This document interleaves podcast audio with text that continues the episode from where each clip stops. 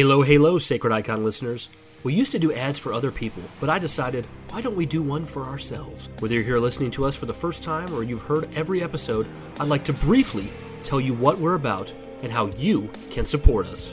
We have been doing this podcast since 2019, and with that has come lots of changes. We started as a primarily Halo only show, but have evolved Combat evolved over the years to talk about a wide variety of things in the realm of nerd culture. As you can imagine, we've made numerous changes to our platforms, usernames, and emails over the years, so now is the time for me to set things right and give the Covenant back their bomb. You can join our Discord by clicking the link included on our podcast feed. You can also send us an email or a voice message at sacrediconpodcast at gmail.com. We have a YouTube channel at youtube.com slash sacredicon, and we no longer use Twitter or X or whatever else the kids are calling it these days. So if you see someone who looks like us there, just know it's not us. Lastly, you can support us on patreon.com slash sacredicon and receive a bevy of bonus content. We're so glad you chose us to be the voice in your ear on this particular day and hope you enjoy the episode ahead.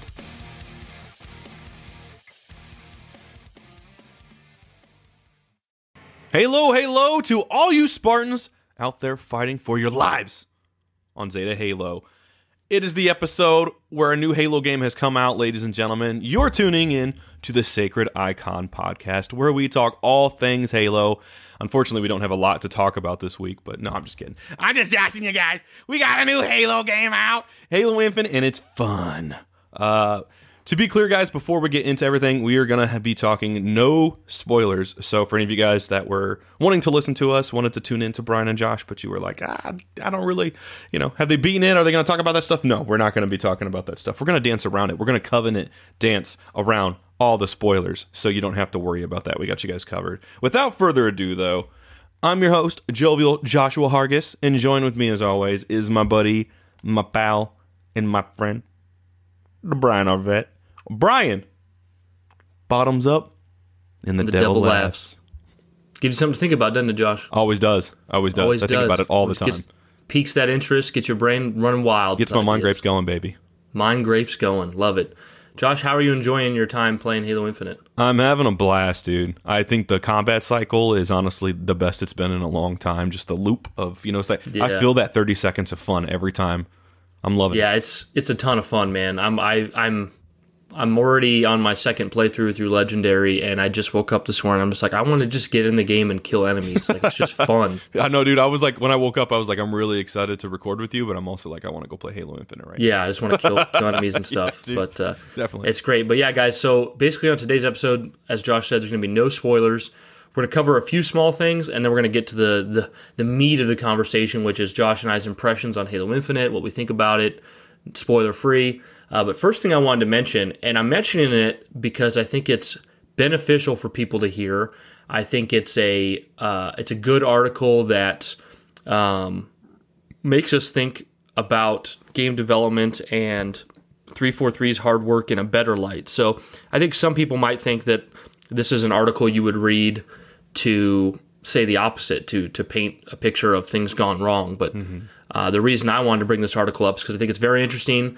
I think it's very beneficial to our mindset when approaching our thoughts on Halo Infinite. So I'm going to go ahead and read this first. This is, if you guys have already uh, heard about it or read it, this is an article from Jason Schreier on Bloomberg. And I'm just going to read, I think I'm going to read through the whole thing. If I feel like it's boring, I'll, I'll skip through, but I think I'm going to read through it because it's pretty good. Josh is also reading along with me here.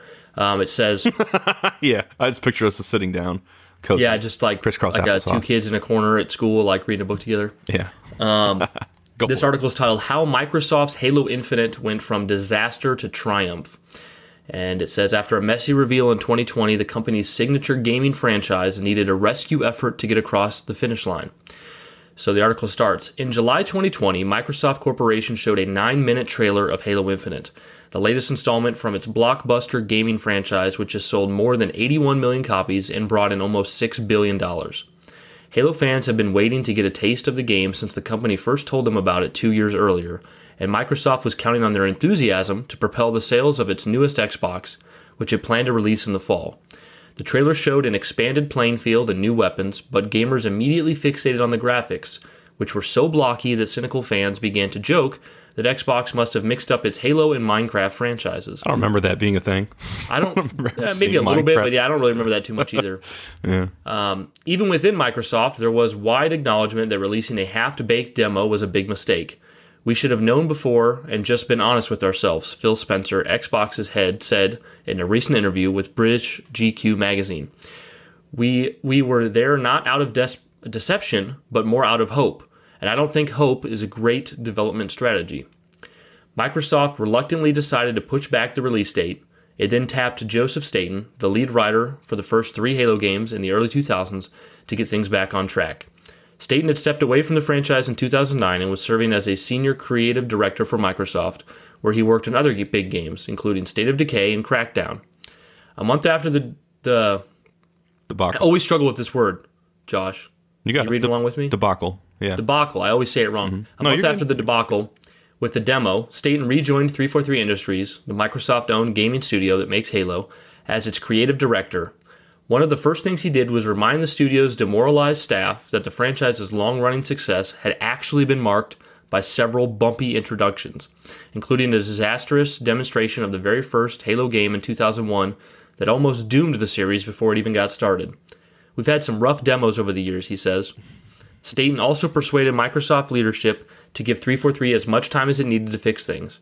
Microsoft saw Halo as critical to influencing gamers to buy the new console, but releasing a buggy version could have soured players on the game. The studio made the mistake once before with its 2014 release of Halo the Master Chief Collection, whose multiplayer version was so glitchy that 343 ended up making multiple public apologies. Serious gamers still remember the episode as a significant breach of trust that Microsoft couldn't afford to repeat. There's nothing worse for a game than to release it and have all sorts of bugs or things that are going to ruin the gameplay experience, says Jason Brown, who once competed in Halo's professional esports league under the name Lunchbox. Lunchbox. The risky decision to slow down seems to have transformed a potential disaster into a real success. In November, 343 surprised fans by releasing a free multiplayer mode of Halo Infinite on the 20th anniversary of the release of the first Halo game. By the next day, the game had set an Xbox record for most concurrent players on the online gaming platform Steam. The full version went on sale December 8th to positive initial reviews. Halo Infinite can't just be another Halo. It needs to be the Halo that exists in your imagination, wrote CNET reviewer Mark Serrels. And incredibly, against all odds, it pretty much is. You love to hear it. Gamers notoriously difficult to keep happy seem ready to forgive Microsoft for its false start. I don't want to say the Halo community has done a 180 because gamers now are just kind of skeptics, but they've turned maybe 130 degrees, says Matt McDonald, moderator of a Halo forum on Reddit. Halo pits a genetically modified Marine, the Master Chief, in a battle against a religious cult of aliens where the future of humanity on the line. Coming into being alongside the first Xbox, it, it's been produced in house at Microsoft since its inception.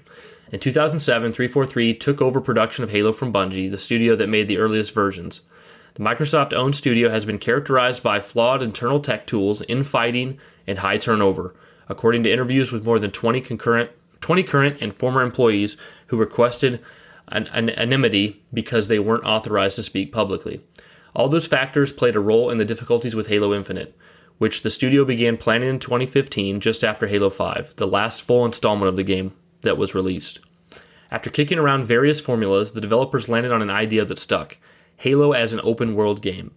Rather than progress through a series of levels, player would explore a giant landmass, completing missions in any order as they did in Nintendo's 2017 The Legend of Zelda Breath of the Wild, which is considered one of the greatest games of all time.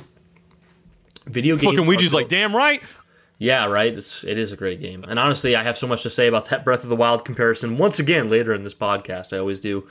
Um, video games are built using software tools called gaming engines. The engine used to build Halo was one that 343 had based largely on old code from Bungie. Parts of that engine, a set of tools called Faber, became infamous at the studio for being buggy and difficult to use.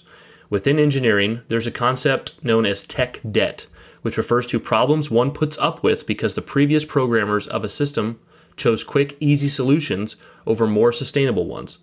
Faber's code, some of which dated to the early 2000s, had so much debt that some 343 engineers mockingly referred to it as tech bankruptcy. The staffing at 343 was also unstable, partially because of, its, heavy reliance on contract workers who made up almost half the staff by some estimates. Microsoft restricts contractors from staying in their jobs for more than 18 months, which meant steady attrition at 343. Halo Infinite's creative direction was also in flux until unusually late in its development. Several developers described 343 as a company split into fiefdoms, haven't heard that word before, mm-hmm. with every team jockeying for resources and making conflicting decisions. One developer describes the process as four to five t- games being developed simultaneously. By the summer of 2019, Halo Infinite was in crisis mode. The studio decided to cut almost two thirds of the entire planned game, mm-hmm. leaving managers to instruct some designers to come into the office and do nothing while the studio figured out the next move. Eventually, the game's open world was cut back from a vast, Zelda like experience into something far smaller. It soon became clear to some on the team that even with the compromises, getting Halo Infinite into decent shape by the following fall would be impossible. Still, the timing of the release didn't seem up for discussion. Microsoft told 343 that it had to be the launch game for the next Xbox, which meant releasing it in November 2020. The demo changed all that. Microsoft said on August 11, 2020, that it would delay the game, though it left the exact timing vague. When Staten arrived, the, he pushed his bosses to let 343 take its time, presenting them with a list of features that would make Halo Infinite a success if time weren't the only factor. Here's a list of all the things we could do to make this game excellent, he recalls telling them. Here's what more time buys us. As a player, Staten liked how computer controlled Marines in earlier versions would join up with him on his battles. At the time he took over, he says Marines in Halo Infinite were programmed to stay frustratingly close to the spots where the player first encountered them. Every once in a while, I run into a couple Marines, Staten says, but they kind of stay where they are and they don't join me on my adventure, and they're not part of that heroic feeling that you get from classic Halo games. In the end, 343 fixed the graphics problems and Staten got his roaming Marines but Halo Infinite isn't yet a finished product. That's okay in a way that wouldn't have been true for past versions. Since the release of the last full version of the game, the industry has moved towards regularly updated games than periodic releases of entirely new titles. Ugh. I hate it. Me and Josh hate it. Uh, hate the studio. It. What's that, Josh? I said hate it. I agree. Yeah, it's the worst. Uh, the studio is planning to add some key features as updates, including co-op mode, which lets gamers play the campaign with a friend, and Forge, which allows the creation of multiplayer maps. For now, players are content to play the version 343 is releasing. It's, it just has a really good balance of new and old, which can cater to classic and newer fans alike, says Marcus Lovejoy, who competed in Halo's professional esports league under the name Elamite before becoming a team manager. That has been one of the game's biggest, one of the biggest game changers. So that's it for the article. Um, but there's a lot to unpack there. But I kind of thought what what was nice about this article is it was kind of covering the real development struggles of Halo Infinite um, just a little bit more than we're used to seeing. Um, where, mm-hmm. you know, if if you listening have been somebody who's been waiting for Halo Infinite for years, or you've been in our community and you've been on top of all these delays and news drops and behind the scenes stuff, and you've really just been frustrated with, you know, how did this game, you know, had six years and then it got delayed, you know, it had got delayed a year, and um, how can this game come out? You know, the multiplayer came out technically a month early. Then the campaign came out this week. Uh, we still don't have Forge. We still don't have co-op. You know, there's things like assassinations aren't in the game. How could this be? But if you you know going through this article, you think about you know just how many uh, contract employees they had, which can only work there for 18 months. A contract employee, everything they learn and do it's all forgotten knowledge once once they leave. You know, if they're there for 18 months and they leave, then you get a new contract or a new replacement. You have to teach them all over again. Yeah. And you have, uh, like it mentions at one point, it was like five games being developed at once. You have people begging for resources here, resources there, and then you have different leadership leaving and coming and going. You have Microsoft pushing you to make sure it's out by the time of the launch of the Xbox Series X. Not to mention, you know, it talks about the code that they had from Bungie which in the beginning of this whole process, they were taking that code. And actually, this is something that a lot of people are still confused about. A lot of people think the Slipspace engine is a new engine. It's actually not a new engine. What they did after Halo 5 was they took the they took the Halo engine that they had been duct taping apart forever, and they broke it into a bunch of teeny pieces, and then reassembled it with an instruction manual. Is basically what they did. They basically reassembled it in a way so now that if a developer finds out they need to do this thing, they can look at this look at how the engine's developed and go, okay, to get to this thing, I need to do this, this, and this. Whereas before, it was a series of trial and error. Um, so they, you know, they put this engine back together. It was a tough engine to work with. You know, you got contractors coming and going. You got Microsoft breathing down your neck. You got CEO or not CEOs, but leadership changing and, and leaving and all that stuff. And it becomes very clear that uh, we're lucky to receive the product we did because I think me and Josh are on the same page without getting to that point yet. That we both very much like Halo Infinite, and so far we're very happy with it. Uh, I have completed the game, Josh hasn't, but I know we've both done quite a bit. Um, mm-hmm. So you know, the TLDR is Joe Staten came in, got him to give another year, and that year of delay and then releasing the multiplayer and campaign without all the other features like Forge and co-op. You know, you've heard Joe Staten talk about it before. Joe Staten said, you know, the fact of the matter is co-op's not where we want it to be yet. Forge is not where we want it to be yet. They want to put things out when they're ready. And the unfortunate business of this all is we do live in a time where games are coming out in pieces as a live service and not as a full game. And me and Josh are so so sick Let's of that. play Everybody never- Hurts. We hate it. We hate it so much. Everybody hurts. What's the next line? Do you remember? I don't know. Everybody cries. Beautiful. Ooh. Beautiful, Josh. Ooh, I But, uh, chills. Dang. accepting the reality that we do live in that situation, uh, it does seem clear that Microsoft and Joe Staten and, and the you know everyone involved chose the right path here because what we got was a stellar multiplayer and a stellar campaign that runs rock solid. It's not very buggy or anything like that at all. Um, there was a time a couple weeks ago where J- uh, Jason Schreier had mentioned, maybe it was a couple months ago, Jason Schreier had mentioned that you know Halo had this opportunity to be the next Cyberpunk or to be a good game at launch, and they chose the right path. So, man, I've been talking a lot Thank here, you, but Cyberpunk. ultimately, thank you, thank you so I much think- for falling yeah, on your think they soul made a- for us. I think they made a right decision here, and it, it, it shows that game development is just incredibly hard, and it doesn't matter how much money you have. Um, a company like Microsoft expects things to go a certain way in a certain timeline, and the, just it's just amazing the game turned out as well as it did. Uh, after all that, Josh, wh- what do you have to say? I've talked a lot. No, you're good. It's good to cover a lot of that stuff, especially uh, particularly about the uh, Slip Space engine. I think that's important to to note. But uh, you know, I think the biggest takeaway from that was even uh, cutting two thirds of the game and having to kind of funnel in to just to get the product that we got. And I, I think for a lot of people reading that, that could be the kind of thing where it's like, what the fuck? But that actually happens all the time in game development. That's not uncommon at all. Like that's something that's been talked about before, not just with Halo, but also just generally speaking. These are things that we don't know about with every game that you now see us get to know more about. And um, it, it would have been cool to, you know, speculate and think about what this game could have been, and even even in a bigger sense. But uh, I am so content with what it is because what it is is still so much bigger than any other Halo we've gotten. Um, but it does go to show just how much changes in, in development. Obviously, there was a lot of shifting around.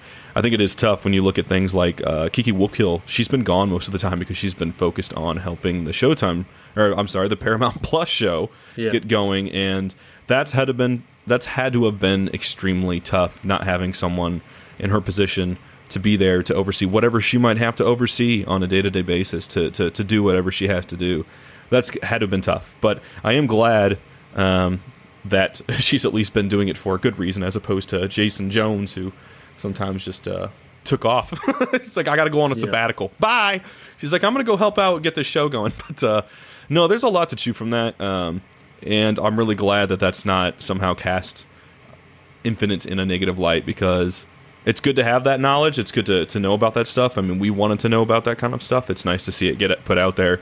Um, but uh, so much of that stuff is so normal. Some of it is abnormal. But uh, I mean, we got the product we got, and I'm just really happy end of the day with that. I know a lot of independent people I've seen on Twitter past couple years that have come and gone working on specific aspects of that stuff, and then you can tell how much pride they have and how proud they are for people to play it and, and get the feedback and stuff like that because it just a, was a revolving door, and that's had to have been difficult internally, and I imagine that's not something you want to like put out there, but at the same time, I don't really see it as too big of a deal when the game turned out how it is, and I think that's obviously they're going to be looking to to fix that stuff. I mean, every studio looks to improve with every game, and they finally got the game out. I mean, it was a rocky.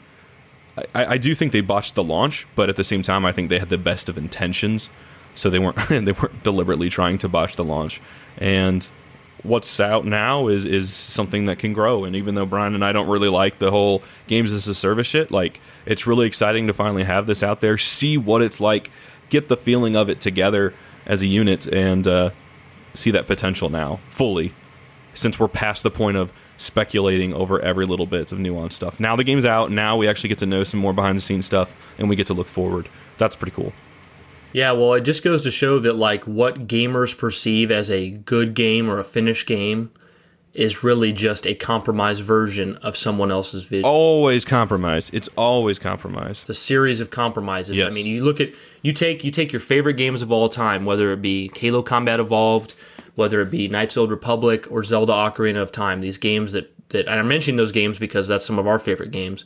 Um, these games that people look at as like near perfection or perfection or their favorite games of all time.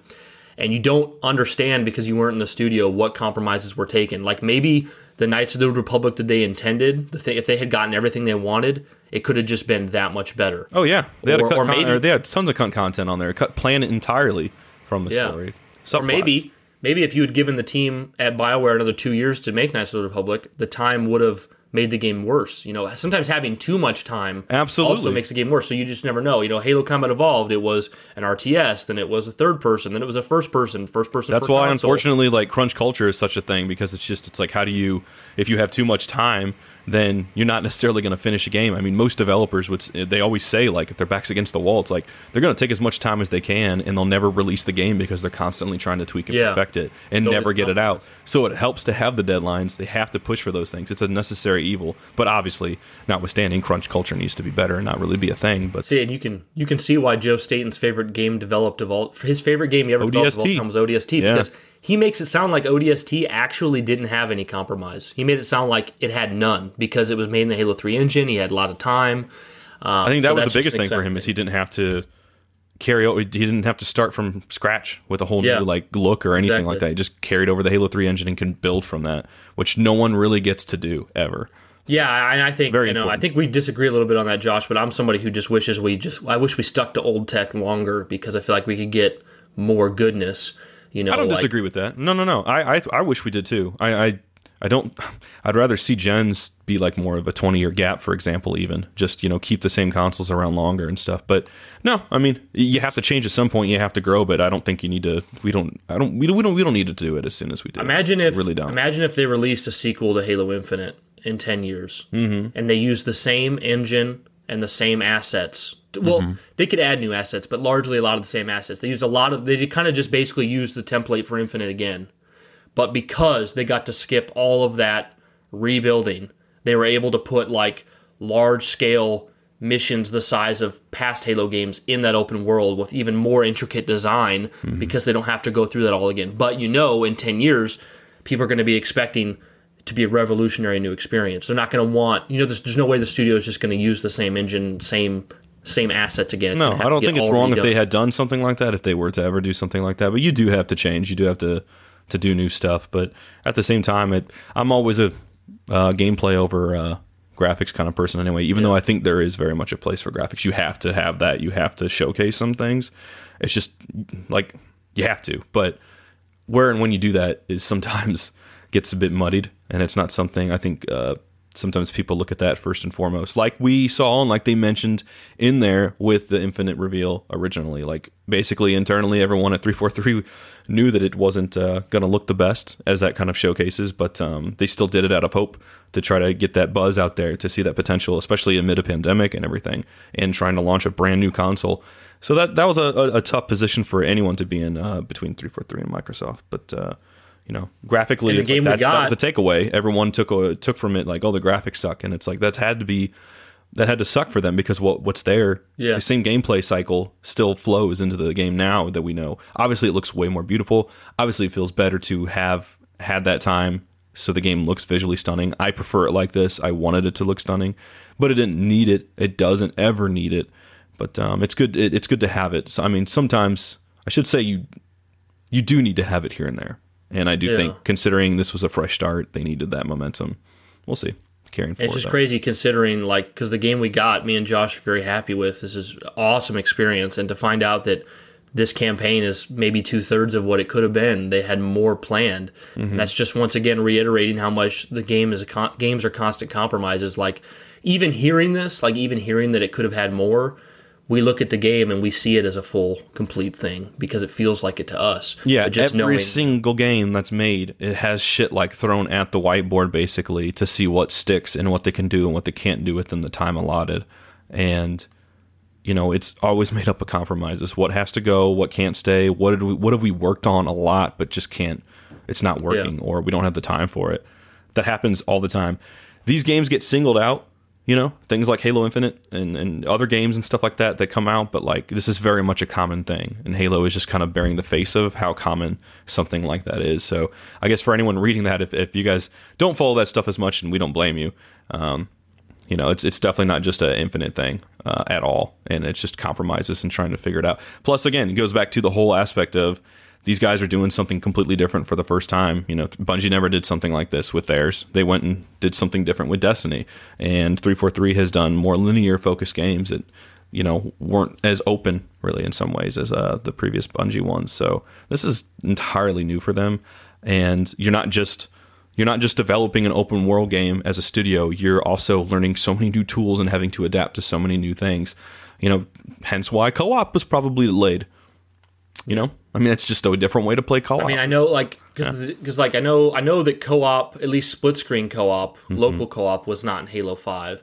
Mm-hmm. Right. But that was with Halo Five. It's pretty clear they just made that decision that they didn't want to have split screen co-op in the game. It wasn't it wasn't so much of they couldn't get it into Halo 5. It was we don't think it's important. We're not going to put it in. then they found out afterwards it was important. So for Infinite, it feels less like they left it out because it it's not that they left it out because it wasn't important. It was because hey, wow, adding this into this open world experience, we need to make sure we do this right and we don't have it done on time proper, so we're going to release it later.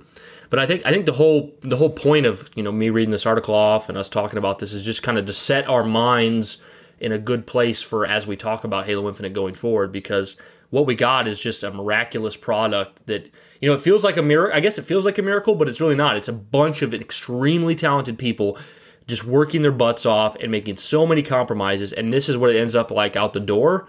That just shows how talented these people are. You guys So go and you look at all I had to something. Absolutely, you go and you look at a documentary like Raising Kratos, where the studio didn't really have to make certain compromises about condensing the game size or anything like that, but you do see the internal struggle and what people go through and how hard they're like stretched and stuff like that. And I honestly, that is the best modern documentary on just gaming culture and what it's love it. like under the hood. And it definitely gives you a lot more insight into these things and in what people are internalizing and stuff like that at studios. So yeah, bottom line for me when it comes to that article, I mean that's it. It's a lot to take away. It none of that in there really surprised me personally because I feel like we've just known about that. I mean, being in the Halo community, it's so much of that has already trickled out. Um, I was kind of expecting more, but at the same time, uh, I'm glad to hear what's there and see it put I think in a way the two thirds nice. of the game thing is something I didn't know for sure. I didn't really know that. Yeah, and I heard that. I had heard that, but I mean, again, I didn't know confirmation of that for sure. Eh, But overall, I mean, I like that that article's there in a way that it's more like, you know, potential failure, like cyberpunk story to triumph. And I love that they frame it as such while still being able to tell it. I think that's perfect. It's perfect because this game is good. It's amazing. We're going to get into that, but um, they could have spun it a completely different way. And I think that was really healthy to still get the truth out there, but also say it in a way that, like, hey, this game was you basically you guys don't realize how close this game was to flatlining so many times. Yeah. But it made it and it really made it really stuck the landing. So, Absolutely, absolutely. No fall damage. Um, Josh, what is the what? Moving into the next topic, what is the title of the podcast audio drama series? yeah, so uh, recently they almost like shadow dropped it and then they announced it later on, but uh so we have a podcast essentially an audio drama called Halo Infinite Memory Agents. And a lone secret agent from the Office of Naval Intelligence is sent on a secret mission to relay critical intel to the Master Chief. There's just one catch. Every seven hours, her memory resets. Now she must make a perilous journey through closely monitored space, desperate to learn whatever she can about her own past as well as that of the Master Chief. Through the help of an AI companion and battlefield reports of others who have encountered the legendary hero, she pieces together just how important her task may be. So this is six episodes, guys, running about roughly close to 10 minutes each. So you're looking about an hour's worth of content. And this is great. I mean, this is really the closest thing we've gotten. If you guys are have not listened to this, if you're fans of Hunt the Truth, this is really the closest thing we've we've gotten to that, and it is damn good. Um, I'm not, you know, to be clear, I'm not. I don't think it's as good as Hunt the Truth, but I was on a drive yesterday out to my mom's house. She lives about an hour away, and it covered that commute. And I gotta say, I was invested as Yep. fuck. Yeah, this uh, this audio drama just goes on further to uh, make me make it reiterates to me how well I thought the marketing was done for Halo Infinite because it seems like this marketing is like the antithesis to Halo 5's. Like Halo 5's was so big, bombastic, story driven, setting up these huge expectations. Always thinking of Jar Jar I want to hear that word. yeah, bombastic Jar Jar Binks. Go back to that episode. In the arcade. Um, But Halo Infinite's marketing has just been, you know, become the Master Chief, step into his boots, you know, humanity, um, war, you know, just it's very like the marketing for Halo Infinite doesn't really paint a picture of what the story is at all. It just paints the picture of this is your opportunity to step back into the boots of this iconic hero. And when, even when he comes down to this podcast, you know, Hunt the Truth was so heavily story driven and unique. And what it did was it got our minds just going with ideas. And we were like, man, I can't imagine what Halo 5's campaign is going to be like. This Hunt the Truth story is so good. This campaign is going to be next level. And it set up this big expectation that it couldn't fulfill. Well, with this, you know, they dropped this right here. It's like a day or two before, I think it was like a day before the game came out. And this audio drama, it's shorter, it's more simplistic, but it's really well done. It delivers and it also features some characters to give you some nostalgia. Like it, it has it actually has Foehammer in it. Yeah, has I smiled like crazy. big time dude. And it's literally the same up. voice actress. Um, and it has Chips Dubbo and just these characters that are you know mean so much to longtime Halo fans just to Mm-hmm. reappear in this little drama before we go into Infinite and kind of just build that world up even more so simplistically. It was- um, and then it also Yeah. it also ends up uh, clarifying in the end that the name of this this person that you're following through the audio drama is actually a childhood friend of John's of Master Chief's before he was abducted. Um, so it does this great world building without setting up any expectations for Halo Infinite. You know, after I after I've watched the trailers of the the woman with the making the grapple hook, the guy who can't who got cut across the throat, who can't speak. You have the um, you have the the one with Master Chief fighting the brute. You have you know stuff like the Taco Bell commercial. You have the Yeah. all these things. you lump it all together and you have an incredibly uh, well told you know hype package basically a marketing Yeah. it doesn't feel like it's overselling itself it doesn't feel like it's underselling it it's not doing anything to make you feel like you're getting uh, misinformed kind of like unfortunately how hunt the truth was they learned from it you can tell Yeah, absolutely. What would you? Um, I mean, Josh, what, what are your thoughts on this audio drama as a whole? I mean, give us your thoughts on it, and then give us what you give it out of five stars. well this What literally has nothing to do with spoilers whatsoever and this is something we can even talk about more or we can talk about it here but my favorite thing about the episode or i'm sorry that series was how much emphasis is being put on John as like a motivating hero. And you're feeling you see that in the campaign, you see that in this marketing in general, you see that in this series. Um, John is still very strong but silent, but when he speaks, it's very like it's very thoughtful. Like it's very concise and I'm loving how they're catering to that element. Like we see we have been around Chief long enough, so there's the point of like he's accumulated this sort of renown, but it's told in a way that's not sort of like condescending or compromising. It really just lets John have that hero element to him that I think he had, especially around like Halo 3, even, you know, and it's getting back to that where we're seeing how you know, these personal accounts, how these people feel and look at him and create that image. And then also when he interacts, there's, there's several parts in this when this character is doubting herself and Chief is just like almost like a hand on the shoulder, like, don't sell yourself short, you know, and it's just like, everyone believes that, you know, and she believes it, and she finds her strength through that stuff, and that's my biggest takeaway about it. I mean, I not to pull from from her character, but like I love seeing what they're doing with that. It almost feels like there is just a collective pool of like how do we want to portray Chief in this, and it's I'm seeing it in every field now more and more since this game's come out. really happy about that. But to go back, I mean, it was really cool to to hear from Mendez. Um, that was really cool. Um, just to see even her reactions and stuff like that. Uh, great to hear uh, Foehammer when she's like, you know, our motto we delivered. I fucking smiled in the car. I was like, I missed you, Foehammer, so Yep. much. That And then she so finds great. out that like, oh, Foehammer died two days after this. Oh, I know, I know. report. Super sad, but uh, yeah, but still great to hear from her. Chips Dubbo was hilarious. He's like, "Oh, you here to talk about me? We need to get our boy Chief on. He'll have a lot to say about me. He's my best mate." You know, I loved that, and they're like, "Well, I, we're actually here to talk about the Chief," and he's like, "Ah," you know, and then goes into it. But uh, I like it because you know you do have the problem of this is clearly like a nostalgia trip to also get you excited about the game. It doesn't really have as much to do with the game, but I feel like it was done really well. You know, having those different recounts, and it was Yeah. it was great to actually hear the the, the VO for for Foehammer. Like it's if, if you guys haven't listened, like it's literally Foehammer from Halo Combat Evolved. Yeah, like, the same voice. And it's easy to listen. It's it's six episodes making up an Super hour. sh- super short. Each episode ten minutes. You can do it in bite sized chunks. It's it's great. It really is. It's short and sweet. I'd give it a four out of five stars because I'd give Hunt the Truth a five out of five. Yeah. I'd give it a three out of five, but I really loved it. I really loved it. yeah. Yeah. I mean, what do you Yeah, think about the Chief good. stuff, Brian? What are your thoughts on that? I mean, are you feeling that too? Oh no, I think you made an excellent point because I think uh, if you listen to this audio drama and then you play Halo Infinite, or even if you do it backwards and play Halo Infinite first, the way that Chief's character is being characterized in Halo Infinite is how he's characterized in this podcast. It's very much they're doing a really good. Like I'm as someone who's finished this campaign, no spoilers, of course. They're doing a really good job of. Um, making me feel like he's the chief of Halo, the original Halo trilogy, who doesn't say much, but also being just a tad more in touch with his emotions Yep. Like Halo 4, but not as overboard as maybe He's not like emotionally 4 and 5 were. compromised. You know what I mean? You're not Yeah. seeing him be like super vulnerable, but yet he has that. He kind of gets that across in how he talks to people Yep. and stuff like that. Yeah, Absolutely. So absolutely. They, they've got the perfect blend for him here with Infinite's era. Hopefully they can keep that going. Um, if they can't, then you know that'd be unfortunate. But it, it, it's, it's, a tight They've line to walk. Momentum. They've got Yeah, the momentum. it's really good. Hats off to them with that because it, man, it's been a journey uh, going for these. Do you look at Halo Four, Five, and Infinite now, and I feel like they're vastly different than any three Halo Bungies put together. I mean, just so different, and it's Yeah. great to see them have got, gotten to this point and still have what we have. I mean, I, I don't know. I'm, I'll be curious to hear what you guys think, but I mean, it's going to take time, but.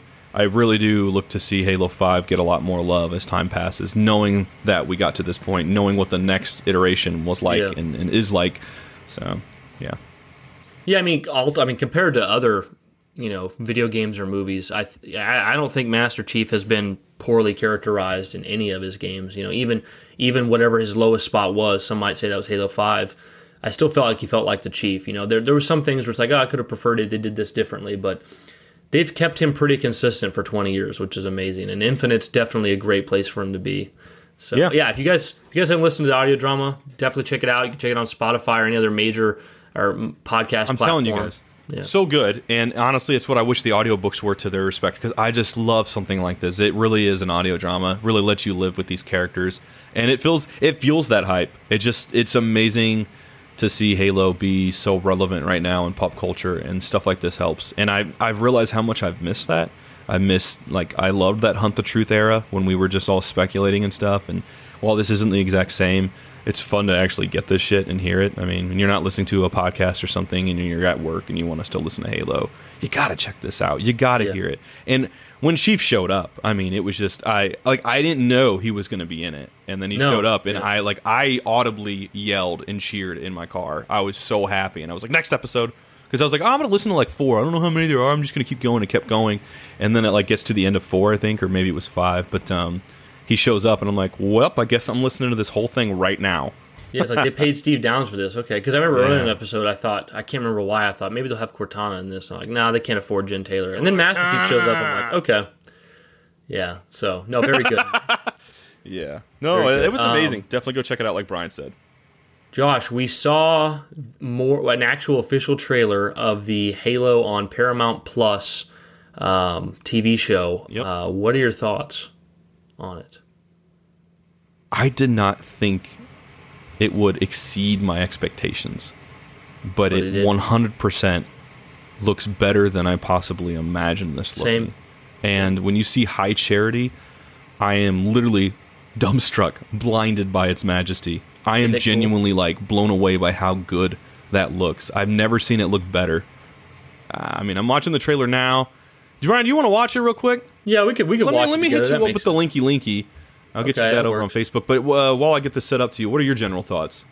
Um, well, I want to first uh, pat ourselves on the back big time because since the second, I said this in the Discord, I'm saying it again. Since the second episode of Sacred Icon, Josh and I have been pro this Halo TV show. We have been behind it 100%. percent We have had good things to say about it. There's been a lot of naysayers about this since the very beginning, upset with um, actors' portrayals, uh, uh, ex- uh, upset that it doesn't tie into the games, upset that uh, certain story elements have been chosen. And me and Josh have just been saying since the beginning, hey guys, this is its own thing. Uh, it's just exciting that we're getting. Uh, what's that, Josh? I said, "Hey gamers." Yeah, hey gamers. we're just excited that we're getting a, a TV show with it that they're taking the time and money and effort to do. And now it's really paying off for us as people who believed in this project and supported it for the last few years to see it here in this trailer. And it did exceed my expectations as well. Everything looks so good. Uh, to see High Charity is freaking awesome. Um, just the, the suits, the, the the aesthetic of it all, it just screams Halo in all the right ways. Josh, let's go ahead and we'll watch it. You can where, where you want to play on. All right. say when you say one. I'm gonna count down from five, and yes, as soon as I say one. All right, sounds good. All right, five, four, three, two, one. Paramount Plus original. The first time I've ever been excited for a Paramount Plus original. I do like Paramount Plus. Actually, it's better than people give it credit for. But I get that. I don't know if I've used it or not. I get that. No, I See- seeing the scale looks amazing. Yeah, it's like Master Chief, perfect like movements, perfect suit. Mm-hmm. I love seen Halsey. Halsey. I know. Looks Young so great Halsey. to see Halsey finally. It's the only thing I'm not sure excited who that for. is. No. High Charity looks amazing. Yes, High Charity looks incredible. I'm not sure who that is either. Yeah.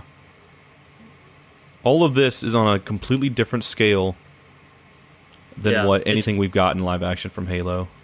Yeah, it's got a it's got a perfect sense of Halo scale and aesthetic in it too. You know, Yeah. I love how Miranda looks. I'm a Yep. fan of Miranda. Oh, and then we see John, Yeah, and it looks so good. it looks really it looks real. Like That the look one good. Jordan- That look That good, looked good, Josh. Brian. That looked That look good, Josh. New series streaming 2022. Josh, when do we think this is going to come out in 2022? Mm, mm, mm, Mm. I'm gonna say I'm gonna say by mid year. I'm gonna say by mid year. Okay, I'm hoping I'm hoping for April, but I'm assuming just because life is hard, it'll be the fall of next year, and I'll be like, oh man. But it needs to steer clear of everything else. You know, like this can't come around out around a Marvel or a Star Wars show. That would just not be good. No, no, no. Uh, but it looks amazing. Chief suit looks awesome. I'm super excited. Going to be there day one. Even if guys, even if this show comes out and Rotten Tomatoes for whatever reason says. Oh, it's a it's a twenty percent. You know, it's a twenty five. It's a thirty percent. You know, Yeah, don't weak don't pay act- attention to Rotten Weak Tomatoes. acting, hard to follow. It doesn't matter if they say that, which let me clarify first. I don't feel that way. I feel like it's going to be a great pro- project with great acting and great cinematography. I think it's going to be really good. I think Paramount Plus needs something like this. I have confidence in the show, but even if it was not good, I am just going to enjoy it because it's a Halo show. I'm going to watch it religiously. I'm going to be excited for it. I'm going to root it on. I mean, I think of Nightfall, the the small miniseries that I've never been a huge fan of. I still love Halo Nightfall because it's just more of that Halo world. Josh, what do you think? Yeah, I can't wait. I hope we get a season two. I hope it's a new beginning and not just a limited time series. I mean, they have literally said nothing on that, so I really hope to see this becomes something that's uh, normal for several seasons. I see a lot of B movie kind of um, sci-fi elements in there, which I don't mind. It's just necessary, and plus, it's a video game that gets to be made into a show, so it's like, what do we expect? But I kind of love that, and I get to see it on a higher production than uh, what we've gotten from previous Halo live action stuff, and that's what's amazing to see. And I love that there is so much focus on the Chief because everything else we've gotten sort of either has him or he's mentioned, but he's never like the focal point. And I just I love Halo for that. And also, if you're gonna do a new thing and try to bring new people in in this era, may as well have it focus on your protagonist and let Yeah. the other characters shine through that and bounce off of that. And they're going to need to because if he's going to be the strong silent type, you're going to need people to give that exposition off of Chief, like you get in the video games a lot of times, having Cortana around and, and weapon and stuff like that. So very cool to me. I am incredibly excited. I think High Charity looks great. If we are going to see Um, I can't wait to just see a lot of the Covenant. I just can't wait to see what they look cool. like. Even See, if Um, you if you guys exciting. want a Halo TV show and you want it to succeed, show up for it. Be there. Get your Paramount Plus. Watch the episodes. Be a viewer count. Talk about it online. Like a good example right now, actually, is uh, The Witcher on Netflix. The first season. Now, me and Josh really enjoyed it, but it ultimately did not get very good reviews that first season. But so many people loved it and showed up for it. We're now seeing reviews come out for season two, which neither of us have watched yet. I- I'm pretty sure it hasn't even released yet. It's still a couple days away. Yep. But the reviews for season two are saying, wow, this is the sophomore effort. This is really good. It's got really high reviews on Rotten Tomatoes because people gave that first season a chance. Maybe Halo's first season, maybe it is a little rough in areas. Maybe they got some stuff to work on, but let's show up for it. Let's support it and see if it's something that we can get to continue on because I'm excited for this era. I'm- and also, another thing I want to say, Josh, real quick before I forget, is that we mentioned in our previous episode, it is such a good thing that it doesn't tie into the games, guys. It's such a good thing that it's not set in this pre-established canon for two major reasons. And I'm saying the same thing I said before. It's not connected to this extremely intricate spider web of lore over the last 20 years. It gets to be its own thing, and it doesn't run the risk of upsetting people at every little minute detail because it didn't connect in the right ways. It just gets to be its own thing. People can come in and experience it fresh. We're going to have fans of Halo that are ha- fans of Halo because of just the show that never even played the games, or people that'll start playing the games because of it. I think it's great. That's all I have to say, Josh. Sorry. That's actually no, you're fine. That's actually what I was going to say. I'm really excited for that the most. I don't want to have to think about otherworldly aspects of that, or like, oh, this is a reference to the books or something like that. Again, not trying to diss on the books or anything like that. It's just, it's literally just a case of this needs to be an entry point. It needs to be its own thing while also having that familiarity. So I'm really glad that they're going with that approach. That gets me ten times more excited for it, letting it be what it is. And every time I watch it, I'm going to want to go play Halo after.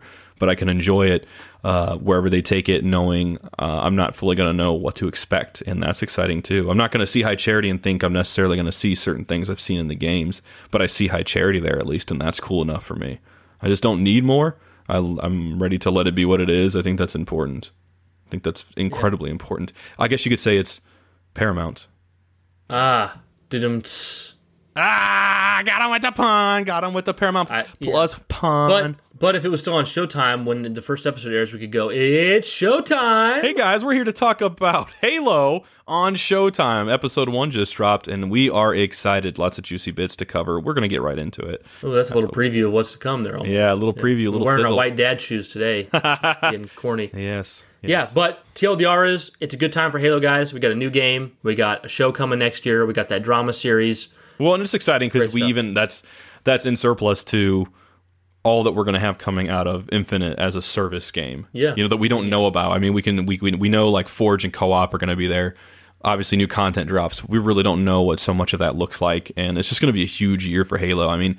It really, this is coming in. This launch of this game is really coming in at the back end of 2021, but really, it's gonna 2022 is gonna be Halo's year for sure, and it's getting to carry the successful momentum that it kind of has right now forward into that and be relevant and stuff like that. And we're going to see improvements on multiplayer stuff. We're going to see tweaks, I'm sure, updates, things for campaign, lots of stuff. And then amid all that, have this show come out.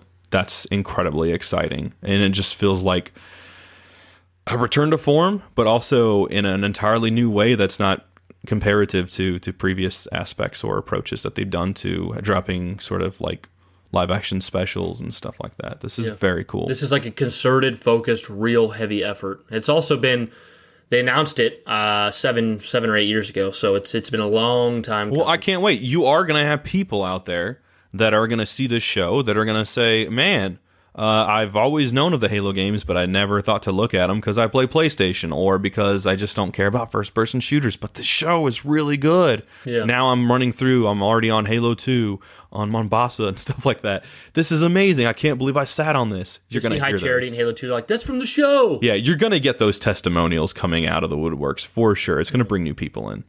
Absolutely. It's something it gives us something to cover. Like every time there's a new episode, we have the Sacred Icon episode where we cover the latest episode of the show. That's so cool. It's like Star Wars, but for Halo. Gives you something to think about, doesn't it? Gives you something to think about, Josh, doesn't it? The future of Halo. Ooh, came out quickly. There we go. Um, guys, moving into our main juiciest section, our final and juiciest section, the longest part of this episode. And actually, Josh, we're, we're not going to talk spoilers at all. So maybe we'll be able to get out of this episode without it hitting two hours. I don't know. I don't mind if we do, but you know, it could be a nice Maybe we do, maybe episode. we don't. If we get out of here early, guys, best believe we're both going our separate ways to play Infinite on Zeta. Absolutely. That's kind of what I want to do, if I'm being honest. We got we got just a few days left of vacation, and we're gonna savor it by getting to go out there and, and don't don't remind me, Josh. It's coming the to an end real quick. I know. I just reminded myself, and honestly, it made me depressed. But let's move on. Yeah, I'm incredibly sad now. Thank you. Uh, But no, guys, we uh, obviously there's going to be a point in time where we come in here and we go into length about all the juicy story bits of Halo Infinite and and the, the lore bits and just we completely in the fu- future episode we just completely spoil it all and talk about it maybe a month from now or so. But right now we want people to be able to listen to the podcast and enjoy themselves with the game at their own pace. So there will be zero spoilers.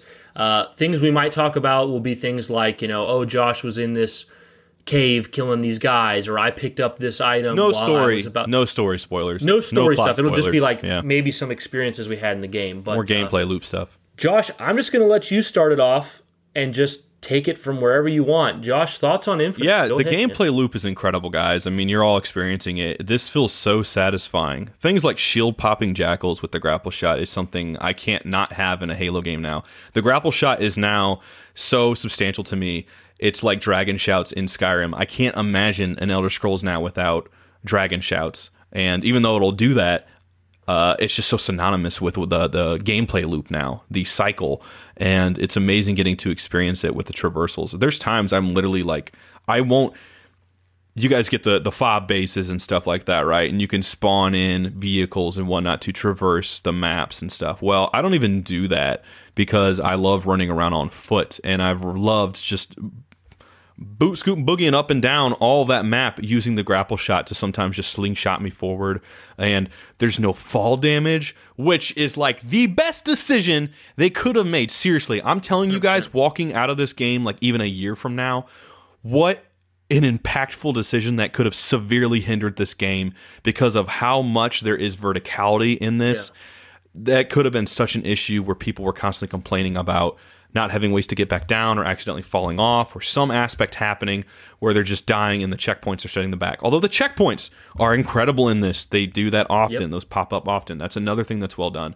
But you have such great uh, freedom with the fall damage. I have literally jumped off some of the highest points and I could feel my stomach like getting that feeling and I'm like "Ugh," and bracing and then seeing Chief like land or seeing a I literally had a razorback and I had like five it was filled to the brink with marines in there and we were flipping tossing and tumbling and at the end of it we were okay and I was like yeah so we're gonna pretend this is normal and Yeah. that wasn't strange no None of those. Marines have broken necks or legs Yeah, or and it's like bones. I love that because it does take me back to some of the earlier Halo stuff. Not so much because of how Bungie did it, but because back then people didn't think about that stuff as much. You know, about how Marines acted, about little little moments in these games where like we love them now and they're synonymous. Like how the elites would be like, and combat evolved. Like we didn't think about that stuff then, but that was just stuff that stuck with us. And I think that's something that will stick with Infinite is just seeing these Marines that can sit in there with no seatbelts and go down, you know, so far and not fall out and no one react to it. And I love that. I think that's hilarious.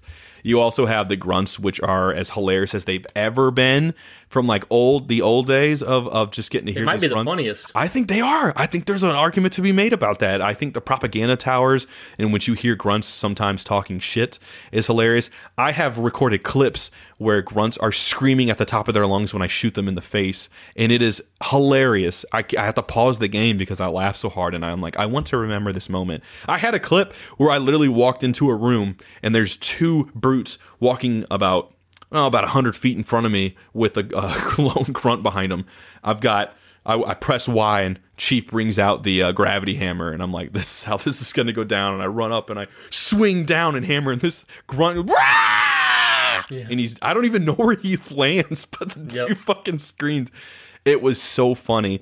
I get those 30 seconds of fun in an open world Halo experience. And let me tell you guys, like, that cannot go understated how difficult that is to do in something that has such non-linearity you know? I, I get it all the time and there are constantly enemies i'm encountering. There's constantly things to loot and explore and i feel like i'm being rewarded for it. Some of this stuff i could see an argument for people saying this does feel like filler but to be honest it feels incredibly fun to do because it's not yeah. bloated and i think it feels like the right amount.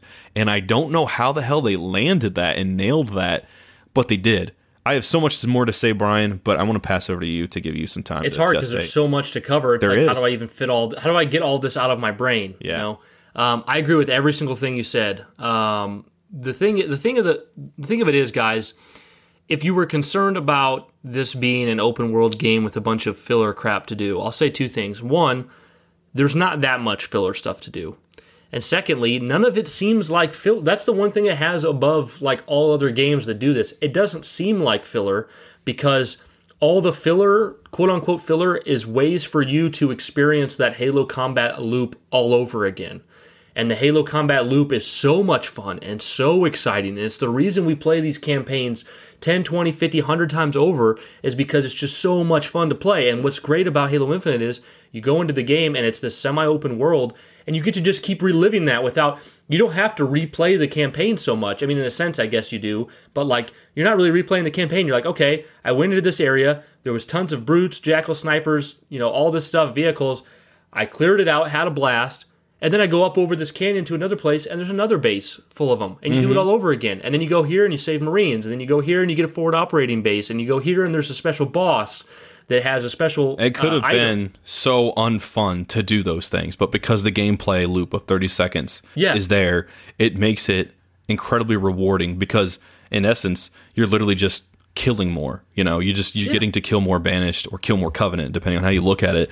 It's incredible to have that, and it makes going to do those things like super fun and not yeah, they, not a chore at all because it's just fun to play. I'm literally using the grapple shot to like sometimes if an enemy is like right out and open in front of me, but there's some like debris and shit around, I will like use it to slingshot, like flank him if I can. Yeah. And just playing around with the different mechanics is crazy. But continue. Yeah, they've, they've given you endless avenues to experience your favorite thing about Halo over and over again. That tight gameplay, that those encounters, they're just they're everywhere all over the ring. And like mm-hmm. you, and the nice thing is that they, they perfectly like space it out. Like if you're going from one encampment or one area of enemies to another, it's really well spaced. Like I get a little bit of breathing time with no enemies, but then I, then they'll be like, oh, there's just a grunt and a jackal and one elite here on the side yeah. between yep. two big points, and then um, just like the forward operating bases are something that it it feels easy to skip if you don't want to do them, mm-hmm. but if you happen to encounter one, you want to do it right because you're like. Yeah.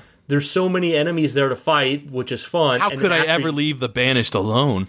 Yeah, and then and then it's fun, and then you unlock this new station, which usually has like an audio log, which the audio logs have been amazing. They have really been amazing. Oh my gosh! Like they're actual good audio logs. You know, you have your games where they're kind of crap and throwaway, and then you have this game where they're awesome. Those audio logs feel like supplemental, almost like be, uh, hunt the truth material where you're getting to, yeah, it, to me, it's filling the out campaign. the world building. You know what I mean? It it's almost like more campaign. You know what yeah. it feels like, Brian? It feels like the equivalent of like the Flood book you know how it like was supposed to provide all that extra exposition okay. on Fill stuff in. Yeah, it just fills stuff yeah. in about what's going on that on that planet outside of just Chief, and that's really cool yeah. to hear.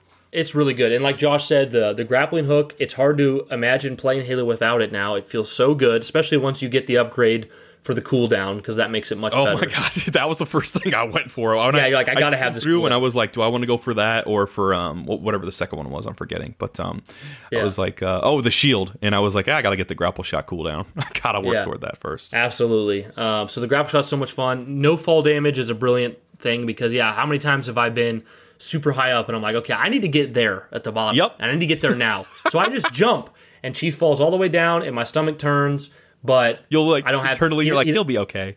Yeah, there's no damage at all, and it makes sense in canon too because we've seen this guy jump from space and land. He does a lot of jumping fine. even in this game, like in yeah, general. So, so it makes complete sense. So yeah, that, right. that's brilliant. Um, it's interesting how they like they perfectly. There would have been such a temptation to make this like other open world games where you have filler quests that are boring, where you have Chief needs to craft his AR. You need to find two pieces of this and four pieces of that to put an AR together. It would have been tempting to make um, you have levels like leveling up your chief and stuff. But instead, they just took all those ideas and they they made them super simple and optional. Um, chief, there's ways to upgrade chief, but it's just upgrade his shields, his grapple, his threat sensor, or his thrust, and it's it's pretty simple. Like you, if you don't if you don't upgrade him at all, the game you don't feel like you're lacking anything. The game's still just as fun, just as playable. But the options there. You have Spartan cores to go find. Mm-hmm. You have uh, multiplayer armor lockers to go find. Yep.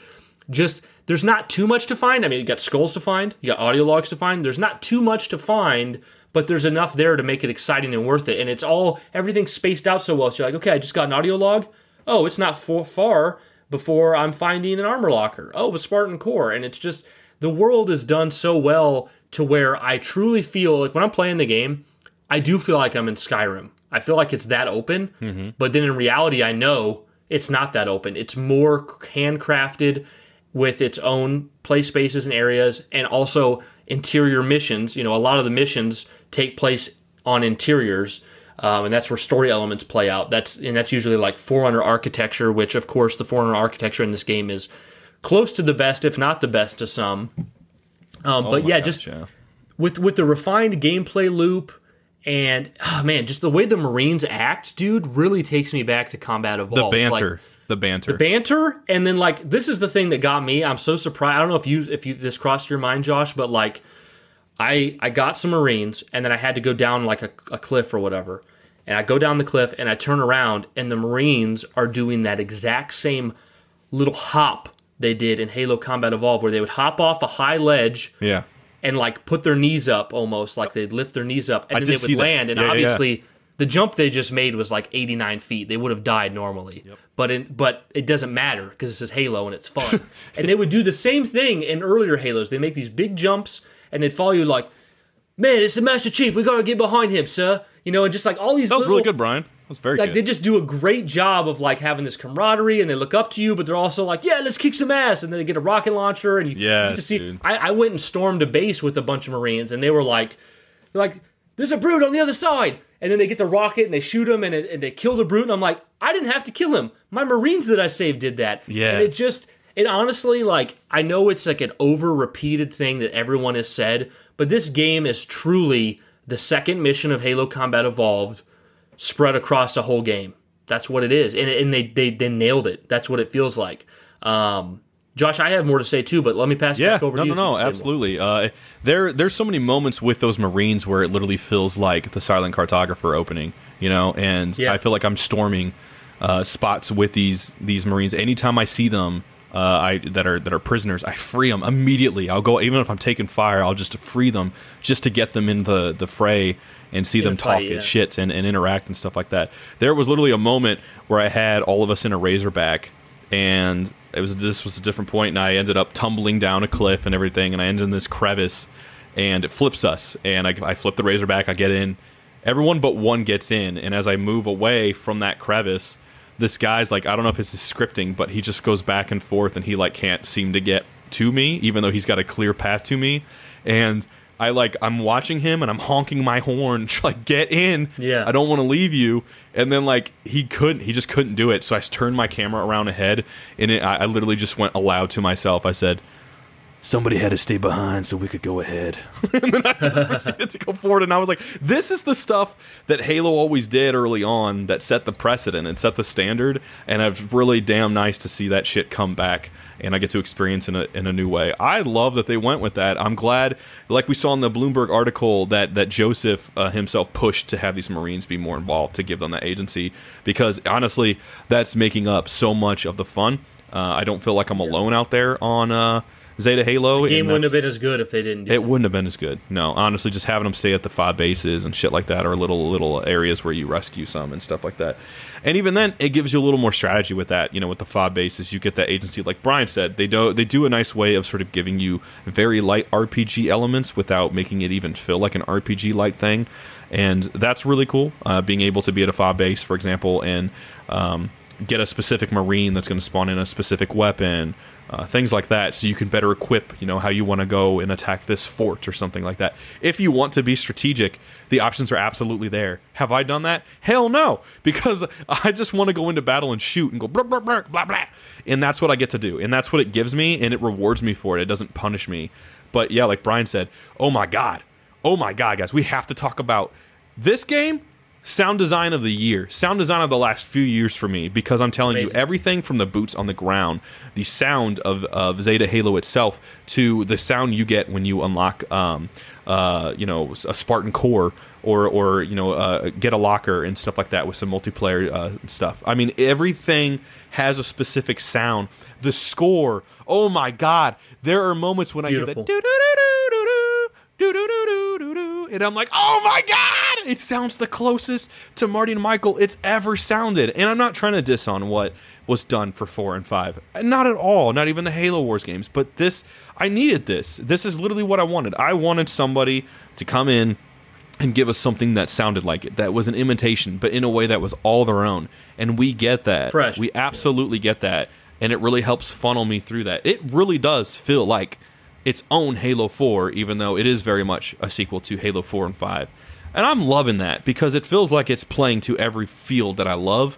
And I wouldn't have wanted, you know, I, I'm so glad. I'm just so glad Halo's gotten the journey it's gotten on that we could get this game. This game is just fun. I've man, I love this game, dude. I seriously love this game. There's times I'm playing it and I'm like, is this the most fun I've ever had in a Halo game? And the other part of me is like, Josh, this game is like not even a week old. Chill, you know, don't be hyperbolic. But I'm like, I'm genuinely asking myself that at least, and it feels good to even ask that question to have that conversation with myself. You know, and not even that, but I mean, just using the vehicles are a lot of fun. Having bosses to fight has proved challenging and memorable, making encounters very, very sweet. Um, you guys can you, you can basically go do assassination missions, basically, which are in essence letting you go have these like boss fights with specific uh, banished characters and stuff like that, and you can read up on them and who they are and why they're significant, and, and go tackle those or not. And it doesn't punish you, like Brian said, for for not doing any of that stuff. If you just want to mow through the story, if you never want to do that stuff, but it's there to facilitate uh, having more of that gameplay experience, having more of that loop, being on Zeta Halo more, and just filling out the world building in your mind, but also in front of you, and having those memorable encounters that are all your own. There's levels that Brian's playing that he's encountering during the day that I've only encountered during the night, and you have that cycle even that's making it all my own and all his own. It's incredible.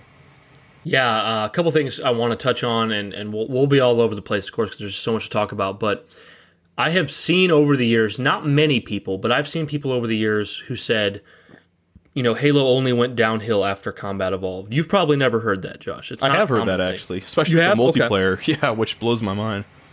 Um, and I've heard people say like, you know, oh, I liked I liked several Halo games, but you know, Halo Combat Evolved, you know, that was the first one I played. That's what I really liked, and it just it was never the same again. I feel like this game is a better.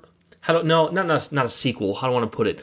If you, Combat Evolved's your favorite ty- type of Halo, Infinite's the closest thing. Ha- Halo Infinite is the closest thing to Combat Evolved. Combat Evolved was much more reserved in its story, and it was much more just about these fun, open gameplay experiences. And obviously, Halo 2 and 3 and, and further games did that great as well. But once Halo 2 came into the fray, Halo became very much, and you could argue with Halo 1 because of the books, but when Halo 2 entered the fray, for better or worse, ah, Halo became That was a sneeze. very- Excuse me, guys. Bless me so much. Continue. Wow, Brian. sneeze on stream Yep. or on on recording, Joe. I, I when I was t- when I was doing the Bloomberg article earlier, I had to sneeze so bad, but I kept plugging my nose so it wouldn't happen, and you just gave in to your impulse. I did. So I, hope love you feel- sneezing. I've always I loved sneezing. hit me up with the sound of Josh giving into his impulses. I'm gonna sneeze. I'm gonna, I'm gonna sneeze. I'm gonna chew. No, wait. How? And let me do it with Turkey Lady. And let me do it with the Turkey Lady. Jesus Christ! By the way, that's been hilarious how that's taken over. It has been hilarious. that. Everybody I'm loves saying I'm gonna sneeze when Brian's gonna read this part. I don't want to. I don't want to conflict with what he's trying to say. The point he's trying to make. The longer we talk right now, the longer he's gonna forget what he's saying. Achoo! Yeah, yeah. Brian. And now I forgot what I was. Yeah, now, I'm I, forgetting. now I forgot what I was going to say. No, I'm just kidding. No, I'm just kidding. that was terrible. that Um, was terrible. No, uh, for better or worse, Halo Two made it brought this heavy storytelling into the series. Yeah. And I think most people are going to say that's for the better, but pretty much upon Halo 2's release, that simplicity of Combat Evolved was kind of done forever, right? Because. Halo 2, they had to then they had to finish the story in 3 and then, you know, more books came out, more side material came out, Reach fleshed out some more stuff before Halo Combat Evolved, but it also conflicted with the books. And then Halo 4 came in and it had all the, the Forerunner books and all this stuff. So you have all this all this book material, all this even Halo 2's in game and Halo 3, just the games continue to bring more story in. Mm-hmm. And for people who are looking for a more simplistic, back to roots base of just I'm the super soldier on this Halo ring fighting aliens. That's Infinite brings us back to that more than any other Halo has. So I feel like it's a big return to form. Uh, it's more more like Combat Evolved. Sure. Another thing I'll say is, now we talk about objective and subjective a lot on this show, and to reclarify, in case some of you have forgotten, what we mean by that is when we say objective, uh, it's always our opinion at the end of the day. But when we say objective, what we're saying is this is how we truly feel about this thing, removing our biases from the equation. Subjective means this is just how I feel. I don't care how biased I am. I don't care how emotional I am. It's just how I feel. So, to preface this, I'll tell you guys right now, I'm feeling like Halo Infinite is my sixth favorite Halo game. So, it's nowhere near the top. So, that's, that's, that's how I feel about it on a personal, subjective level. But objectively, I do not think, and of course it's early, so we always say that it's early. So you know opinions can change. You got to wait for six months to a year to know if this person really knows what they're saying. Maybe they're caught up on the hype. But I feel like objectively, it would be fair for someone to say Halo Infinite is the greatest Halo game ever made. I feel like that is a fair statement. It doesn't bother me at all. It actually sits right with me, and that's just some. And I, have beat it. Josh hasn't beat the game yet, but he's played enough of it, um, and and saying that, and I'm saying that as somebody who, of course, I have my own wants and desires for the story, the way I would have liked things to go, even back in earlier Halo games, and of course with this one. So when I played Halo Infinite, I went into it with my expectations set at a reasonable level. I went into it accepting it for what it is and saying to myself, okay, Brian, get ready to experience this game and, and take in what they've wanted to give you and, and, and accept that it doesn't have to the game doesn't have to validate me. It doesn't have to do the things I want it to do for me to like it. So when I say to you guys, like, this could be the best Halo game ever, objectively, this could objectively be the best Halo game ever created.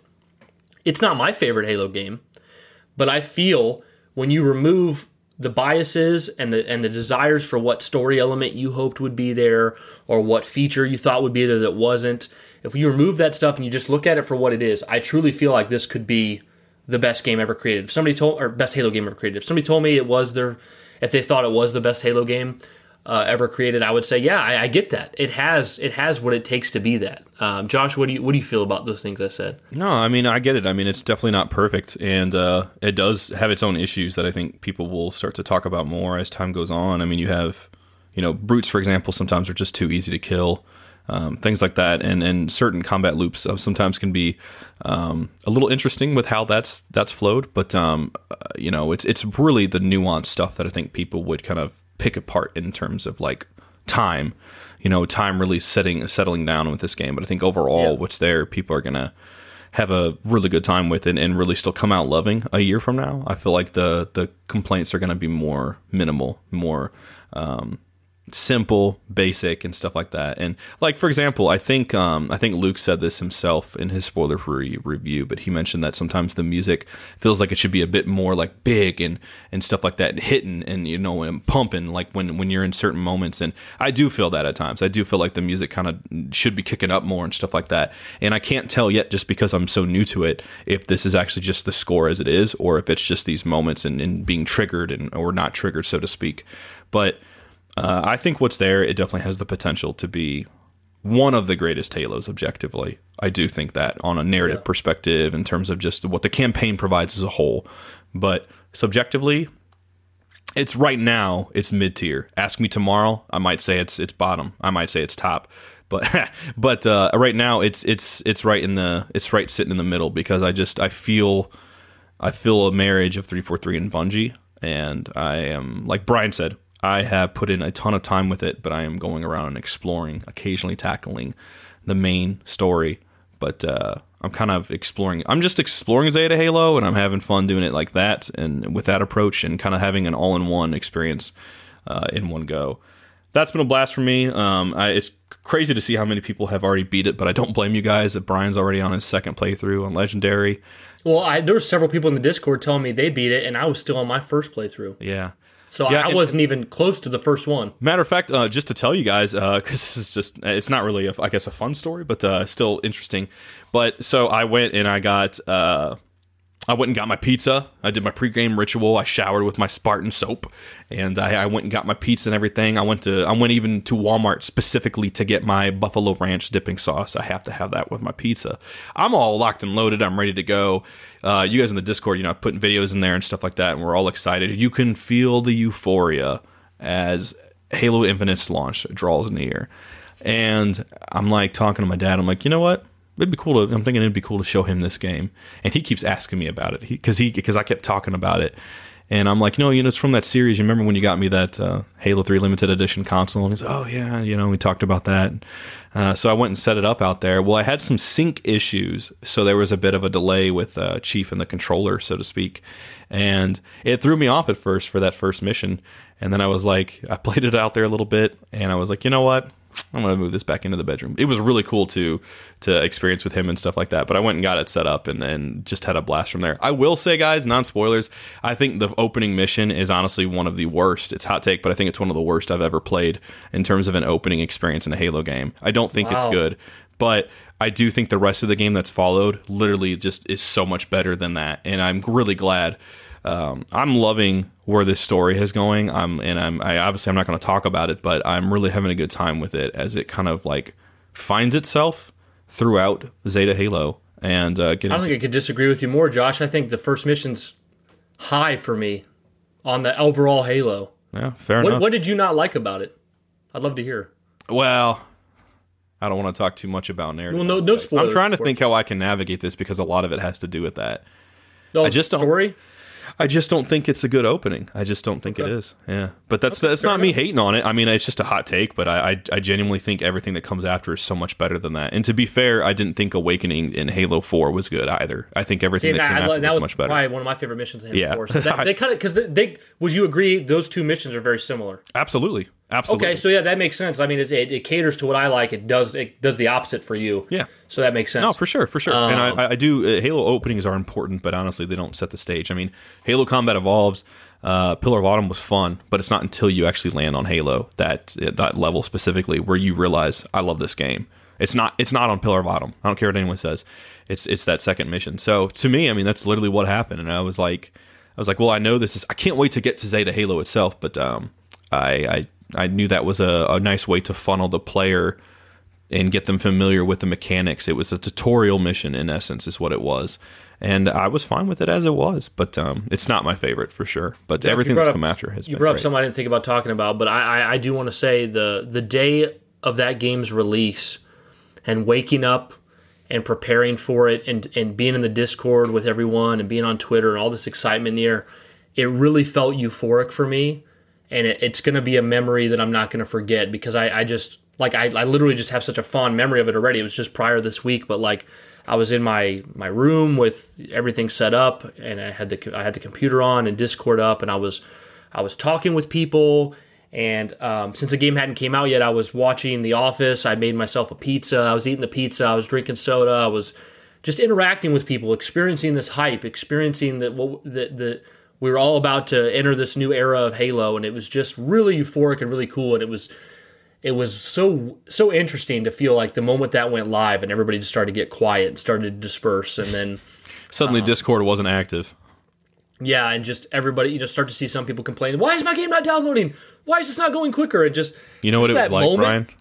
What's that? You know what it was like? It was like you remember in Halo Three how in the menu you would see the map, you know, Yeah. and you'd see all the different lights on Oh, the they're all going off. and it was like suddenly they're all popping off, and it's like Yeah. everyone's coming No, online. it was. Yeah. It was, and then and then the cool thing for for me um, that was an experience like I've never experienced is I decided I was going to stream me playing the campaign, which I went back and forth on whether I was going to do it or not. Um, ultimately, I probably shouldn't have because two reasons: one, barely anyone was there because no one wanted to see spoilers.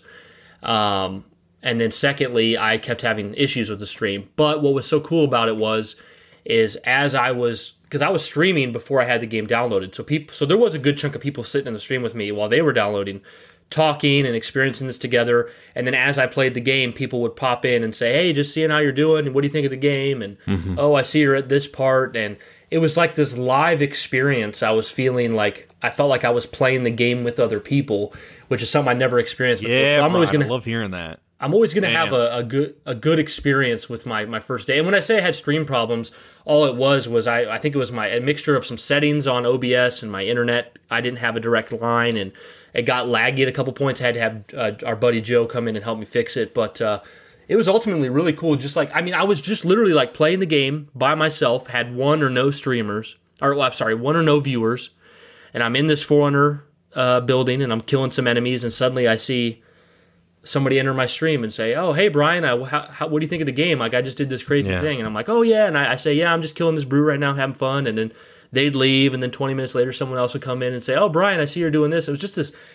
Felt like I was experiencing it with the world, even though it was only a couple people. So, always gonna remember that as another special Halo launch, even though it came out digitally midday afternoon. Kind This was a whole new way of getting to experience it. It was a new way, and it was really fun. So I'm always going to look Yeah. back on, on that. Uh, You know, and also to go off that. Brian, we actually did. Uh, Brian did more than I, to his respect, but we did uh, some streaming just in general and got together.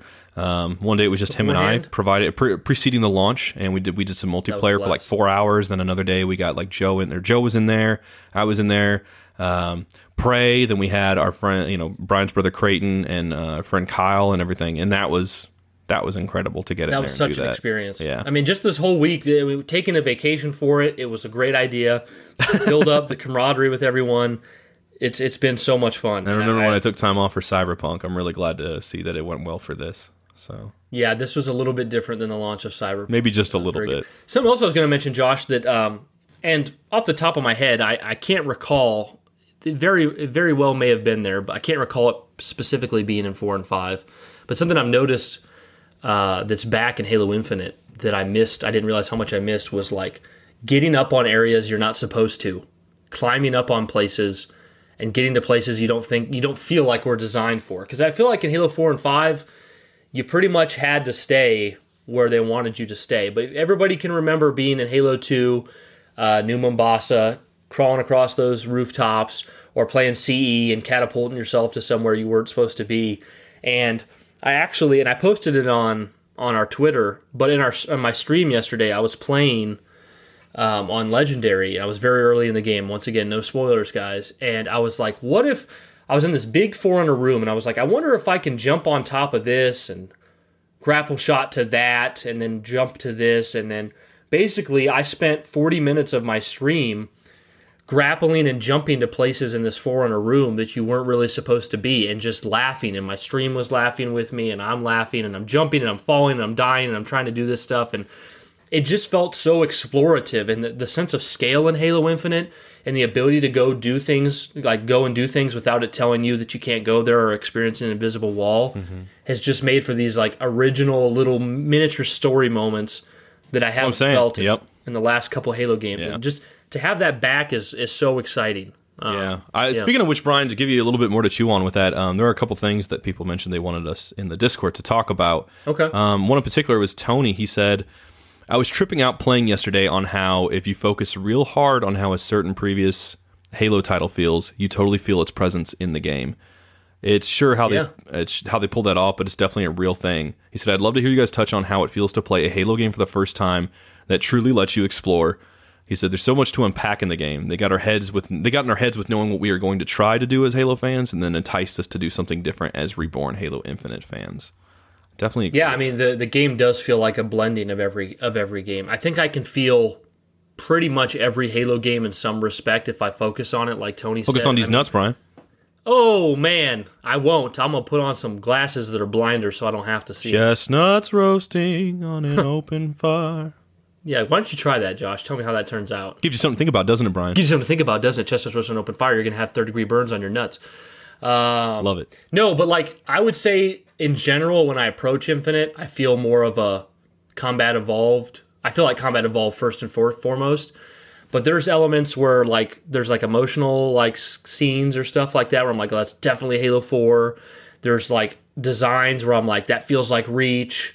Um, there's Halo 3 moments. There's little Halo 2 stuff. I mean, pretty much, I think the thing I actually experienced the least visually is Halo 5. Now, as far as like the mechanics, I can see how they brought like clamber and, and you know, aim down sights and stuff. I can feel some of that very much from Halo 5, but Halo 5 would say, I would say that's the thing it's the furthest from. Um, but man, the game's just incredible. Oh my And- God. And they did they did design the map in a way that like they they knew how people were going to try to traverse. I think it's funny how they made it so that warthogs and vehicles they really can't go up mountainsides at all, not even close. And that was probably smart because I'm sure we would have done some crazy ass shit if they. Had I'm done sure Mint Blitz is going to be putting out some fire content over the years for this game. Well, he put out a video uh, before the game came out because he had early access where he he spent hours. He said he spent literally hours going backwards and forwards, backwards and forwards, trying to wedge a um, trying to wedge a chopper up to the top of a mountain. He did it, but it took him hours. So yeah, it's not something easy to do. if anyone can do it, it's possible. Did you have any other things from the or? Yeah, I no, no. you But uh, to add on to that, too. I gotta say real quick before I forget. Holy shit! I never thought I was gonna say this, but the Pulse Carbine is one of my favorite campaign weapons ever. it's great. It's fucking good, dude. I can't believe how different that great. feels in multiplayer. So good. Gives you something to think about, doesn't it? Gives you something to think about. Uh, it is seriously good. Uh, but no, yeah, to answer what you said, Tony, I'm feeling that. I'm feeling the amalgamation at times. So many times I feel different elements from so many aspects. And I do feel like I'm playing like I feel like I'm playing Combat Evolved, but with like Halo 2's gameplay and then having like Halo 3 vibes, um, having some emotions that are kind of there that fr- from like ODST, Reach, and 4 in their own different ways. Um, having some of the expositional like Halo 5ness, I think, through some of the, the audio logs and stuff like that. Um, I get it. I get everything from it, and and even seeing um, certain well again i don't want to go into spoilers but seeing certain aspects is just you know reminding me of, of stuff too and it's really cool but um i love it dude. I think it's really great to see that. I think it's it, they just i don't know how you nail something this good. I am so glad that i'm at this point where i can say this game is like almost exceeded my expectations. It certainly met them and i didn't really have expectations to begin with which so you might be saying well that doesn't carry much weight then but to be fair like this game needed to be good, and it is like the reviews We are soaring across the board. And I think yeah. I think we I think we had them right, Josh. I mean, well, I I'm just not make say- or break. I mean, you you Yeah. say expectations. Most people are like, uh, you know, you're gonna be make or break. People are putting all their eggs in a basket. super and I just high expectations. You and I just had leveled. I just wanted it to be fun, and it's fun to play, and through that, I can enjoy the story ten times more. And I just love the gameplay loop. I love the Marines. I love how the Banished act and talk and interact with one another. If I'm sneaking up on them, sometimes I'm like, I'm ready to just go in feet first and just start shooting, but then they're talking, and I'm like, I'm gonna. I'm just going to sit and listen. I want to hear this, hearing the propaganda towers. It exceeded my expectations Absolutely. too. Honestly, this this campaign, this is what I was hoping Destiny would be when it came out. I'm dead serious. I like could this is what I definitely expected. see that. Uh, okay, two other things. Without going into spoilers, Brian, what's your thoughts on the weapon? Like, just what do you think about like her as her a a lot. character? Yeah, you do like I her. like her a lot.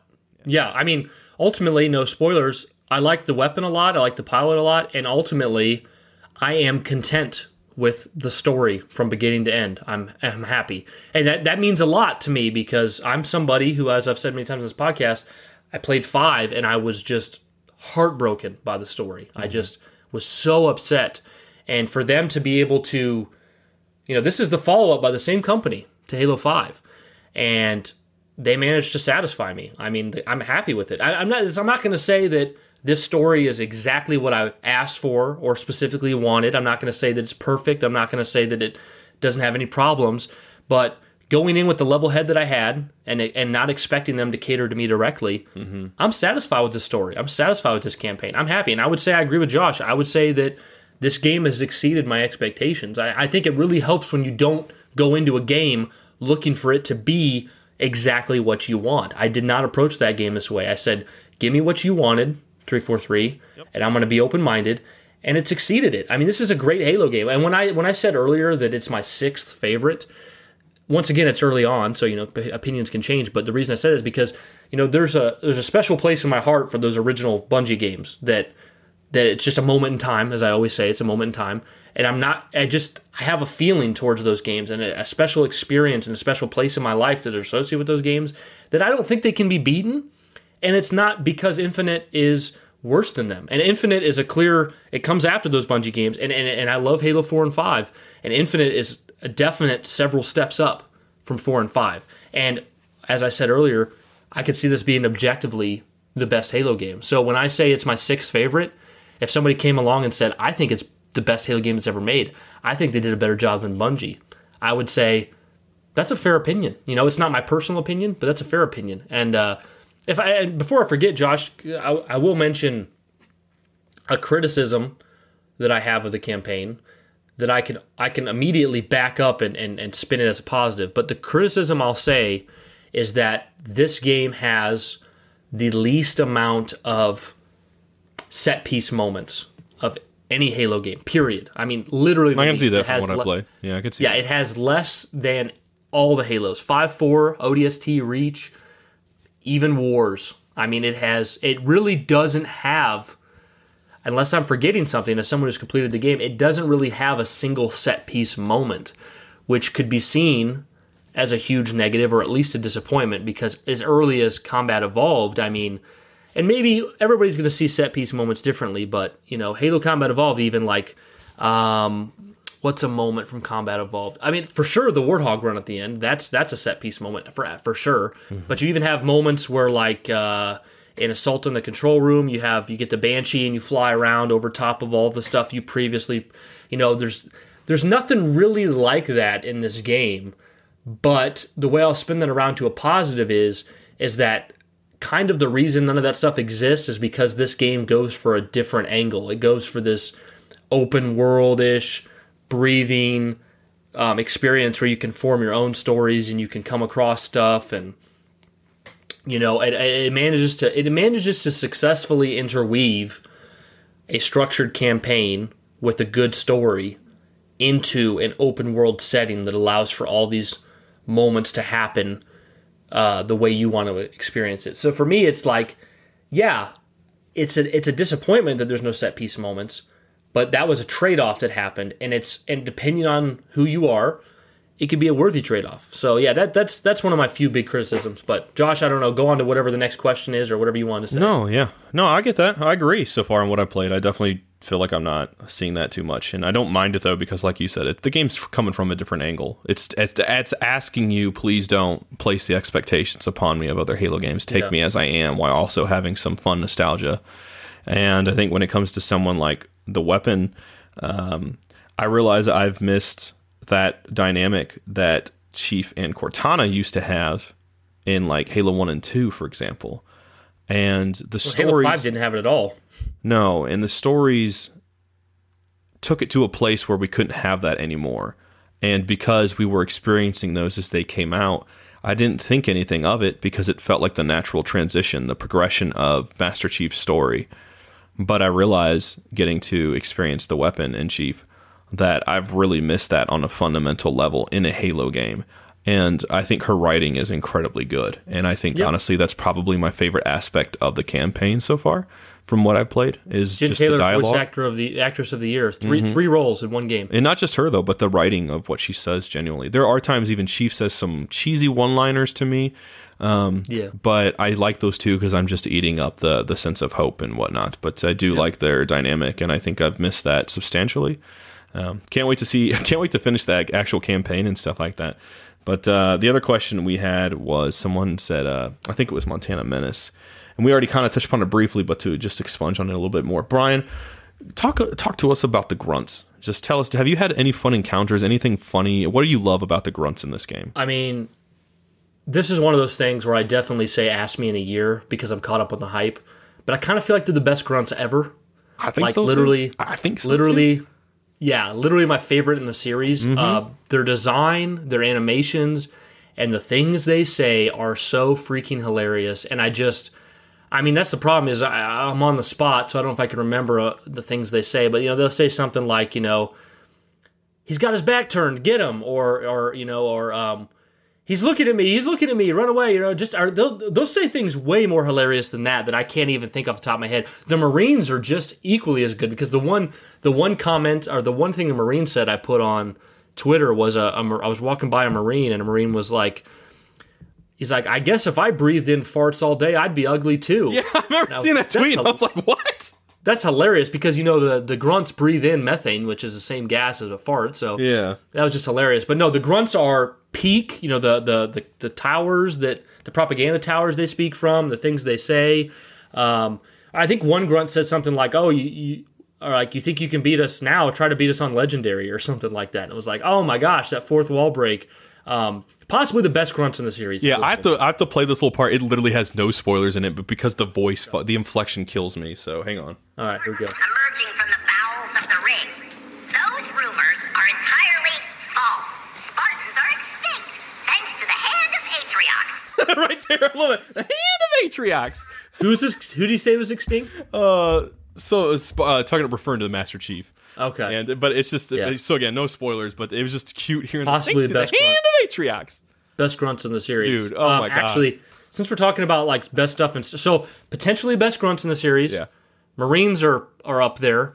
Um, Josh, where would you? Because here's what I don't want to do. I, I do, I'm not gonna. If you guys are waiting for it, I'm not gonna ask Josh. He hasn't beat the game anyway, so it doesn't matter. I wasn't gonna ask Josh what he would give the game out of ten or anything because we're gonna later do a YouTube video where we actually review the game. Um, but I would like to ask, where do you feel right now, Josh? This soundtrack lands for you in the series, like third best, first best, last. You know where? Where would you put it? Uh, Halo Two, Halo One. I'm gonna say ODST. Then probably this I think I might be the same as you. because this has Wait, did you put three in there? Yes. No, three would come after. Three would come after. Oh, after? Three Okay, is the greatest. Three three is good, but three is like the greatest hits of Halo for its score. It is, but I- isn't- but isn't this kind of the greatest hits of Halo also in a way? I mean, every Halo that's come after, like Halo Two, has essentially had greatest hits moments for sure. Like Yeah. you even have uh, never forget the midnight version in Halo Four. So I mean, you do have that. But uh, no, I mean it. I'm loving it. I don't like, to be clear, I don't like the multiplayer score. I don't like that music personally. I'm not saying it's bad. I just don't like it. But the actual campaign score, uh, I am incredibly enamored with. I wish sometimes it was a bit more bombastic uh, at times, but uh, it does herald me back. It takes me back to, uh, well, heralds in a new era of how these things can sound and I love it. Uh, uh, but yet at the same time, it has the familiarity of what's come before and honors that in a way that doesn't tether itself. Um, we're not constantly relying on the same musical cues, although those are there, but they're very much more um, impactful because it's not so in your face. And it just balances it really well. And I wish Halo 4s and 5s had done that. And it's not to discredit those. It's just, it lets what this is doing, what's so successful about it is because of the approach they went in with this one, it lets it be its own thing while also respecting what's come before. And i can feel a natural progression and it doesn't necessarily mean it's better than some of the bungie soundtracks at all. It just means it does kind of have some symmetry. You hear a lot of drums a lot and that's not something Yeah. we got to hear in 4 and 5 as much. And i've missed that and i love having that. And when it does when some of those tracks kick in uh, i feel like an absolute badass and that's how master chief always should be I I'd sat down in my my, chair. favorite- and I'd I say it's my favorite soundtrack since um, ODST. So that's that's twelve that's twelve years. So that's pretty impressive. Um, I would say two's my favorite, followed by one, and then three because I don't remember. Honestly, I should know this as a Halo fan. I don't actually remember if three introduced any brand new tracks or not. But I just know did. that three is It did. It did. Mm-hmm. It's three is extremely emotionally moving for me. So I'd go two, one, three, ODST, and then Infinite. Reach's was great, but it was too militaristic. Um, and I would actually hold Infinite's even higher than Josh because I, I actually adore the multiplayer music. And I wonder if that's because it's more rocky that you don't like it a lot and I do. Because we have that opposite kind of. Uh, It- I'm sure taste- that's a part of it. Honestly, in for me, it's really not that, but I'm, I'm sure that's at least a small part of it. To me, the, that music is just so antithetical of like what Halo music is. I just don't feel Halo in any way. And I mean, to be clear, there are times I've listened to Halo 4 and 5 soundtrack, I've still felt Halo vibes, but I just do not feel it with that. I think it's it tries to go for like a rocky ambience and it just doesn't land to me. But I like that they at least tried it. I'm glad it's there, and I'm in the minority as usual with that kind of stuff, so I don't mind. You can't I'm help what you it. don't like, right? Yeah, Yeah, for sure. absolutely. for sure. But the score's Um, good. The score's good, and overall, my my final thoughts on this game, I, I have to say, like, uh, I'm really happy to be at this point. I feel like I've uh, all of us have had a lot of mixed emotions when it comes to video game releases and anticipating them over these last couple years. Even going as far back as Halo Five, not just tethered to Halo though itself, but so many different games. Cyberpunk, for example, or Fallout 4, or whatever you know. to- You know, I mean, you can pick and choose, but this game is literally everything I've pretty much was hoping it would be, and Yep. uh, the reviews are really good. People are really having fun. Um, I don't see people getting really upset, and I'm sure that stuff's going to come. It always does with anything, no matter how perfect something is. But I think this is as close to perfection as they could have got Yeah, and that is really amazing to like be here at the end of just this uh, coming off of Halo Five of this cycle. A lot of things to to take away from this, guys. Uh, I mean, two years of doing Sacred Icon with Brian, covering Halo Infinite. We didn't start it because you know we were we were going to do that, but it just became that in a lot of ways, and it's amazing to see all that hard work pay off and a really fun experience for us as fans and content creators. And on top of it, it was amazing to be in the Discord with Brian and all of you guys and gals and think about how where we were at with Halo 5 and just that launch and that Yeah. beta experience and, and the result of how we felt after playing the campaign. And now to see us still be alive, to still be friends, to be doing Halo stuff that we never would have known we were doing. after five. Yeah, I mean, it- it's amazing to be here and to actually be uh, seeing Halo be successful and be celebrated for that. It's to be clear, it's like it's it's not just Brian and I saying this is fun. It's all of you guys saying that this game is fun, and the reviews saying this game is incredible, and it really deserves it. And I think three four three deserves it. And this is the time for three four three to pat themselves on the back because they fucking earned it. Yeah, I absolutely agree. I mean, I'm completely content with this, guys. I I think they, I it's not wrong. Like if you come out of this game and you're either disappointed, upset, or maybe you downright hate it, that's not wrong. You're entitled to your feelings. But I will say, I I do think that expecting much more than what we got in regards to this campaign and story um, doesn't seem fair because I feel like what they did was so above and beyond, so good, and, and, and as much as you could reasonably expect with how difficult it is to make a game, that I do think it would be unfair to say that they objectively dropped the ball here because I think the fact is they just didn't. I feel like they did a great job. Uh, No, one everything. This game's success is made up of amalgamation of all these different nuances: gameplay loops, sounds, uh, sound, you know, soundtrack, um, you know, like just just so many different aspects, uh, looting, you know, and stuff like that, and, and everything that's making this game what it is. It's got its own DNA, and honestly, I thought it was going to be like. I honestly expected it expected it to really feel much closer to like a carbon copy of Halo Combat Evolved, and honestly, no, it, feels original. It does and it doesn't, and I'm really happy with that. And as I'm playing it, I'm like, I don't know, I'm falling more in love with it. I can't pull myself away from it, Yep. and I know for damn sure it's not just because this game is new. It's because it's fun. It's because it's really Yeah. good, and it's addicting, and it's just like I I don't know. I want to savor this time. I want to remember this moment. Future Josh, when you're listening to this episode, remember what this feels like. Absolutely. Well, the last thing I want to touch on before we move into the business and stuff, and guys, if you're wondering, you know, man, I, I thought you guys would have a lot longer episode. Well, we're not talking about spoilers here. I'm sorry, guys. Want to play Halo? Sorry. Yeah, we, we want to play Halo, but yeah, we we uh, we're not. If we were covering the spoilers and every little aspect of it, we go longer. But there will be a spoiler-free review on YouTube within the next couple weeks, and once we get around January, maybe a week, We're going to so look in to be January, putting out a spoiler cast discussion. we are absolutely. We'll be gonna- talking a lot about spoilers. We'll be going deep into that. You'll get that stuff later, but we just got to be respectful now. No, yeah, with time. absolutely. You guys are all playing it at different paces. Brian's already on his second playthrough. I'm still on my first, and everyone plays these differently. And especially with this Halo game in particular, we knew that was going to happen. So we're not going to be putting you guys through the paces with that and making you guys feel like you have to rush just to listen to us or hold off even. So you can still listen yeah, to us my, and live my in that last when you're point not I around. wanted, my last point I wanted to make, and some people I see memeing this, and and I don't really mind that they're memeing it, but I think they're memeing it for completely different reasons than I brought it up. But guys, when I said this game was Halo's Breath of the Wild moment, I absolutely nailed it. It- this is that is exactly what this You did. game is. And I've seen some people uh, making fun of uh, Breath of the Wild on Twitter, saying, you know, any game that's got grass, people are saying it's like Breath of the Wild. Uh, maybe that's the case. Maybe that's a funny meme, but that has nothing to do with what I'm saying. What I'm saying, you know, what I said before was Breath of the Wild. It came out after the Zelda series has started getting stagnant, doing things the same, and and it wasn't pleasing people. You know, Skyward Sword was a was a game that really had upset people at the time for just being, you know, just it just gone too far, and they needed to reinvigorate the franchise. So Breath of the Wild, they took it back to the drawing board, and they made Breath of the Wild, which was this open world Zelda game with uh, new ideas thrown into it, a new f- breath of flesh, fresh life, Flesh. and a fresh air. I should fresh air. I should say. You not almost fresh life. flesh. flesh air, flesh life. No. wow. Um, no, but like, and and it's the same thing that happened here with Halo Infinite. I can speak to it as somebody who who has completed the game.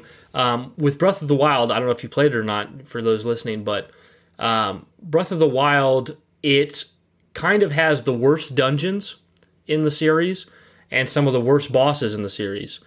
But it's one of the best Zelda games, if not the best ever made, because it just did so good of a job at what it set out to do with its open world and its its um, its cooking and its traversing and just everything about Breath of the Wild was such a great experience. Well, Halo Infinite has done exactly the same thing. The series had went too far one direction. It had upset a lot of the fan base. They went back to the drawing board. Halo Infinite, much in the same way as Breath of the Wild, could potentially be the best Halo game ever made, just like Zelda could potentially be the best Zelda game ever made. Halo Infinite does sacrifice some things, like its giant set piece moments that you've come to know in Halo. Those really aren't present. Um, but it has injected so much fresh air into the series. It's given us that open world experience, uh, ways to traverse, uh, you know, save Marines and have this camaraderie and just it's such a fresh experience and it's so good. And there's going to be people that come into Halo Infinite. Either it, it could be one of their, it could be they've played all the Halo games or they've never played a Halo game before. But people are going to come into Halo Infinite and they're going to walk away saying, "This is my favorite Halo game ever. This is the best Halo game ever." And and I feel like years from now, there's going to be people saying, "Infinite's the best Halo there ever was." And it's because it, it captures a new feeling and it's going to capture a new audience. And I feel it's, it's the exact same thing as Breath of the Wild. And I love seeing franchises do this. I've seen it three times now. Maybe it's happened somewhere else I've, I haven't noticed, but I just love when a franchise do, does this. Breath of Zelda did it, Halo did it, God of War did it. God of War had made there was like God of War 1, 2, 3, two PSP spin offs. There was Ascension, which was a PS3 spin off. It had just gone too far. People were getting stale of it. People were getting, they're just losing interest. And then God of War 2018, it took it back to its to its roots and it, it built something new for it. I think people would agree that uh, God of War 2018, it doesn't really have as as good of boss moments as prior God of War games does, but it offered so much more in other ways. An emotional story, the third person camera angle, and just uh, the puzzle solving. Just it's just great. It's just great to see series do this to breathe this this new air into it. And uh, Halo's Halo Infinite's done it, and I think once again, I will respect anyone's opinion. If somebody says they hated Halo Infinite, it wasn't for them, they didn't like it, they were disappointed. That's okay. I respect your opinion. Go ahead and keep thinking that. You're not wrong to think that. You can't help how you feel. But please don't say that this game dropped the ball or failed objectively or or they made huge mistakes because this is a this is a brilliantly done game. Um, and I, I just feel that's the I just feel that's objectively the truth. This is a this is a damn good game, and Halo is back on track. I'm very happy. That's my last words on it before we move into the business, Josh. Yeah, yeah, I agree, dude. I think this is the most fun Halo since Halo Three, and you know that's that's my story, and I'm sticking to it with that. I'm having an absolute blast, and it's reminding me why I love this series, and I'm seeing how much it's motivating me to want to expand further into the well, I guess expanded universe. And for me, I mean, I haven't really felt that in a long time, and uh, it's really nice to feel that. I, I like right now, I want to just thumb through and read every single book, every single comic, rewatch every single like special that they've ever put out. I want to just consume myself and be all encompassing. I want every Halo collectible imaginable. I am so immersed and just sucked into this world again, and I'm really glad Infinite was able to do that for me. Because if it didn't, it would have been okay. I still would have loved it, but I'm just really grateful that it's bringing that to me. And I didn't know uh, I needed this game, and I needed it. And god damn, is it fun to play! And I really can't wait to see where they're going to take additional story content um, moving further. And for all we know, we might end up getting that kind of stuff, guys. Like Brian said, we might get those set pieces. We might get more linear, like story stuff. It's going to be interesting to see next year uh, if they start talking about that stuff, what that might look like and stuff. But then again, maybe we won't get that, and maybe it'll be similar to this. Hard to say, especially for me who hasn't finished the story. But um, it's a really great time to be a Halo fan, and we've said that probably every episode. but this is the time. This momentum. Uh, we've earned this. we des- we all like all of us deserve this. Three four three deserves this, and I can't wait to see what's to come next. I'm so glad they landed with this as it is. So this game being a service can take the momentum and carry forward. And we will always remember this. Everyone always remembers how MCC launched, but we will always remember how Infinite launched and our experiences of playing through it on Zeta Halo the first time. You'll never get that back. And it's important to cherish this now because these two years have been like a culmination of nostalgia being fostered that we're going to feel years from now. And I'm really happy to have this time with everyone, with Brian, and uh, can't wait to see what's coming next. It's just a it's a beautiful thing to be sitting on this side of a release, happy and content, and saying they did it. They did. They did it. You know. Um, so yeah, it's just, it's just great. made it. We made it. It's been a while. It's been a while, since I could say I love playing a Halo game. Although I really do say that all the time. I love playing my Halo. I'm gonna we love the other ones too. I know but we do. I we do. what you're Going for. we do. But hot damn, it's this Um, fun. This shit gets me so good. excited. I was sitting in my chair playing Halo the other day, and I went and grabbed me a Code Red Mountain Dew, and I, I never drink. I'm so jelly. I I never up drink soda unless I'm not trying to make you jelly. I never drink soda unless I have something to eat with it. But I was like, no, I, uh, this is what I did back in the day. I'm gonna do this right. I sat there and occasionally just taking swigs of my code red and playing the game, and I was just like, I felt like a kid again, man. I've really wonder how much it would- it. wonder how much I'd have to give you. How much the shipping cost would be for you to ship me a 12 pack of Code Red? Merry Christmas, Seriously, Brian. There's there's nothing here. Merry So, Christmas. Guys, if you want to follow Josh on Twitter, he is at Jurassic Joshy. If you'd like to follow me, I am at Brian's Bane. And as always, you can follow us at Sacred Icon Pod for the Sacred Icon account on Twitter. Uh, if you'd like to send us an email expressing your thoughts on Halo Infinite or anything else, how you feel about the game, happy or sad, um, you can put spoilers in your email, but if you do, it's going to be a long time before you hear it on the show. So I would recommend don't put spoilers in your in your email or a voice clip. Um, you can also send uh, a match of uh, if you played a Halo Infinite match, you can send us a match and we might commentate over it. Just send that to Sacred Icon Podcast at gmail.com. Uh, if you'd like to get any kind of Sacred Icon swag, we got stuff at our Etsy shop. Just go search Sacred Icon on Etsy. If you'd like to join our Discord community so we can get to know you individually as people and be friends, just go to discord.gg slash sacred icon. Um, guys, if you would like to support us monetarily, uh, you can go to patreon.com slash sacred icon. And we got a few tiers there for you. You know, you can join for a dollar. We'll shout your name out on the podcast. $5, you're going to get extra content like our soundtracks, Josh's Oh My Gosh podcast series. So have more to listen to at work.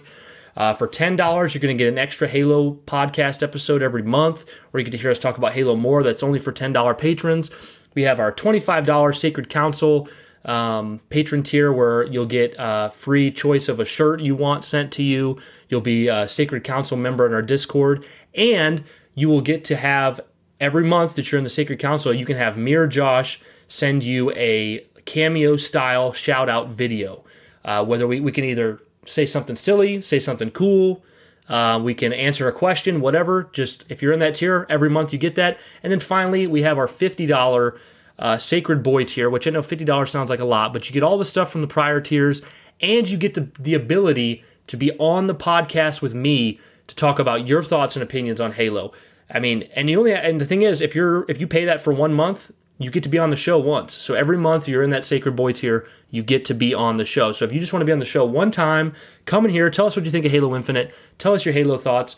That's only $50 a month. That's the Sacred Boy tier. But guys, any tier would be awesome if you support us on the Patreon at sacred at patreon.com slash sacred icon. But if you guys cannot uh, support us monetarily, don't sweat it. Don't feel bad about it. You guys are here listening. Brian says that, but also Twitter. please support us. It means so much. But we love you guys just supporting the way you do. You can leave a you can leave an iTunes review, which we don't have any of those, right, Josh? Not any new ones check. this week. So guys, drop Yeah. us some new ones and, and let us know. Give us five stars and you can say anything and put us on the spot and we'll cover. Yeah, you can leave a five star iTunes review, and as long as it's a five star, anything you put there, we'll read it off on the show for you. You can make us say something silly. You know, somebody told us that we had to say Roland was the best thing ever, which is absolutely not true. That's, out, that's out Um, there now. Yes. yeah, Yes. but uh, yeah, guys, if you want to do that, that'd be great. But don't feel any pressure. Uh, Josh, are you ready to go into our patron shout outs? Just about. Uh, I want to plug something I haven't plugged on the show yet, guys. I am doing a podcast on the side, um, a movie discussion podcast called Cinema apologize, This. Josh. No, no, no, you're okay. I didn't even mention that to you. So uh, yeah, but no, uh, I'm doing a movie discussion podcast on the side with my friends Jeff, who is on the Dune episode of our Oddball series, and also our other friend Erwin. And what this is is mostly just getting in the car after seeing a movie and discussing spoilers about it, just going through and, and kind of uh, deconstructing it, and or just having a. Uh, we did an episode on the Nightmare Before Christmas because it just felt like the perfect go between for Christmas and Halloween, and uh, having a lot of fun doing that, doing some fun skits on there and stuff like that. Um, it's just something get to do every so often. Don't have quite a uh, you know weekly structure like we do here with Sacred Icon, but it is just something fun to do with them, and the support would mean the world. Uh, if you guys want to hit us up on Twitter at Cinema This Pod. Um, and let us know what you think. There's three episodes out right now, and hope to get some more soon coming out with the new Spider-Man. So that would mean a lot, guys. In the meantime, but uh, that's it for me. Yeah, guys. So if you if you need a lot of podcast content, you got your Sacred Icon podcast. Then you get in the Patreon, you get more podcasts that help you get through work. Then you go and you follow Cinema This, and you have even more podcast content with Josh. And get you through the whole work week. It's a great idea. Check it out. Um, also, guys, if you want to check, if you want to go and subscribe to our YouTube, that would be really appreciate. We really appreciate that because I I put a lot of work into the YouTube with with our buddy Joe, uh, Small Print TV, and I would just love you to go check that out. He recently posted this really cool marketing video about Halo Infinite's marketing. You go to YouTube.com/slash Sacred Icon to check that out. Also. I just started streaming on Twitch, um, and I don't know how often I'm going to do that. I did it a lot this week because I didn't have to work. I've had this week off for Infinite, but uh, I plan to continue to do that. So if you guys could go over to twitch.tv slash Brian's Bane, uh, give me a follow or check in there. Usually we have about 10 people or so in the Mm-hmm. in the stream, and I was just yesterday I was playing through Legendary campaign, and, it was a lot of fun. So if you guys want to check that out, we really appreciate it. Yeah, But- I'm at. I will say real quick. I'm at Twitch. Twitch. I said Twitch. I'm at Twitch.tv slash J Level Seven. Uh, I have not done that myself yet in a while. Although I did join Brian's streams to play with him and be in the chat. a lot of times you'll find But- Josh in my streams during the stream. Yes, but I will definitely. I'm definitely thinking about that more because that was really Yeah, follow, invigorating. go follow to do Josh so he can get those follows up before he even gets going. Because my my uh, my Twitch account currently, I think all I have to do is stream one more day, and I have all the requirements for affiliate already. That's dope, really Brian. that, That's guys. dope, man. I definitely. It was definitely invigorating. I definitely want to do that more now. I've been thinking about that, but yeah, guys, we're doing Twitch stuff now too. I guess at least when we can. Who knows? Ask us in Sacred a week, and we might be like, nope, not anymore because we're back. Sacred Icon has no bounds. We do it all. yes, but yeah, okay, guys, we'll get into the patron shout outs. Josh, you ready for this? absolutely. Let's do it. First, we got William Green. I have a pastor named Pastor Green, so I just see you as a very good dude. Very good Thank you, dude, William Green. That's a very uh, famous name too. Famous sounding name. It's not Ed, Ed, and Eddie. It's Simon, Ed, Ed, and Eddie. Thank Ah, you, Simon. My my favorite. My favorite of the two. Thank you. so much. Appreciate you. Next, we got Kevin Benson, who was on episode 99. Hope you're enjoying dude. Kevin, Thank yeah, and thanks so much for the support in the chat too recently when we've done the streaming. Thank you so Yes, much. dude. I love seeing you on my stream. Yeah. Thank you so much for that. Uh, Albino, we love you, dude. You are like a staple of the community. A sacred now. I- staple here can't on remember- Sacred Saturday. Remember without you. Thank you so much. Thank you. Appreciate you. Next, we got IL, ILR Veen TV. Dude, you're awesome. Love seeing you streaming that content. I hope you're enjoying Infinite. Absolutely. You're working so hard at Amazon, man. You're killing it. Thank you. Next, we got I'm like a bird. My I name's was- Jason Bird. Brian can't stop doing that part. If, if you ever bring that up, he's going to do that part. He's going to get it every time. it, yeah, I get it though. I get it though. Thank you, Jason. Uh, next, we got my brother Creighton, who goes by Mr. Muffin. Thank you for supporting us, even though you don't need to do that. Mr. Muffin. Hope you're enjoying Infinite Creighton. uh, you. I, I was a joy getting to talk to you again, Craig. Next, Josh, I don't know why it smells in here. Oh, wait, I do. It's AJ's Dank. Thank you so much. We appreciate Thank AJ, and for the day. Next, we got Evan Leaw. He's laying down the law. Leaw! Thank you, Evan Leaw. Do it, Brian. Appreciate you. What's that? Hit me with that. Leo. Leo! There we go. Damn, that's Leo! That's Leo barbecue sauce. Um, next, we got Elliot Finn, who is a cool dude, cool supporter of us, friend of Haruspis, and he has been in, almo- in I think every single stream I've done, which has been so he was awesome. a damn. You. You. were a damn delight to talk to, dude. I really, man. Thank you so much for your support. Next, we got Fallout 152. He is way ahead of the game, ready for the next Fallout game, but we still got jumped ahead. 76 He more to go. ahead. Cryogenic sleep. Yep. Uh, cryogenic sleep, yeah. Next, we got Owen the Lego King, who wishes he could be playing with Halo Legos, but he has to play with Halo Mega Blocks because there is no Lego Thank you so yet. much, Owen. Thank you so much. Next, we got Church on a Hill. That's where William Green attends. Thank you very much, Church on a Hill. Church on a hill. Next, we got Stephen Laszloffy, who is such a nice, supportive dude. We appreciate you. Thank Hey, you you're for always so supportive, man. I really. Josh, appreciate next we got Menadeus. it. Menadeus, Menadeus, Menadeus, Menadeus, Menadeus, Menadeus, Menadeus, Menadeus.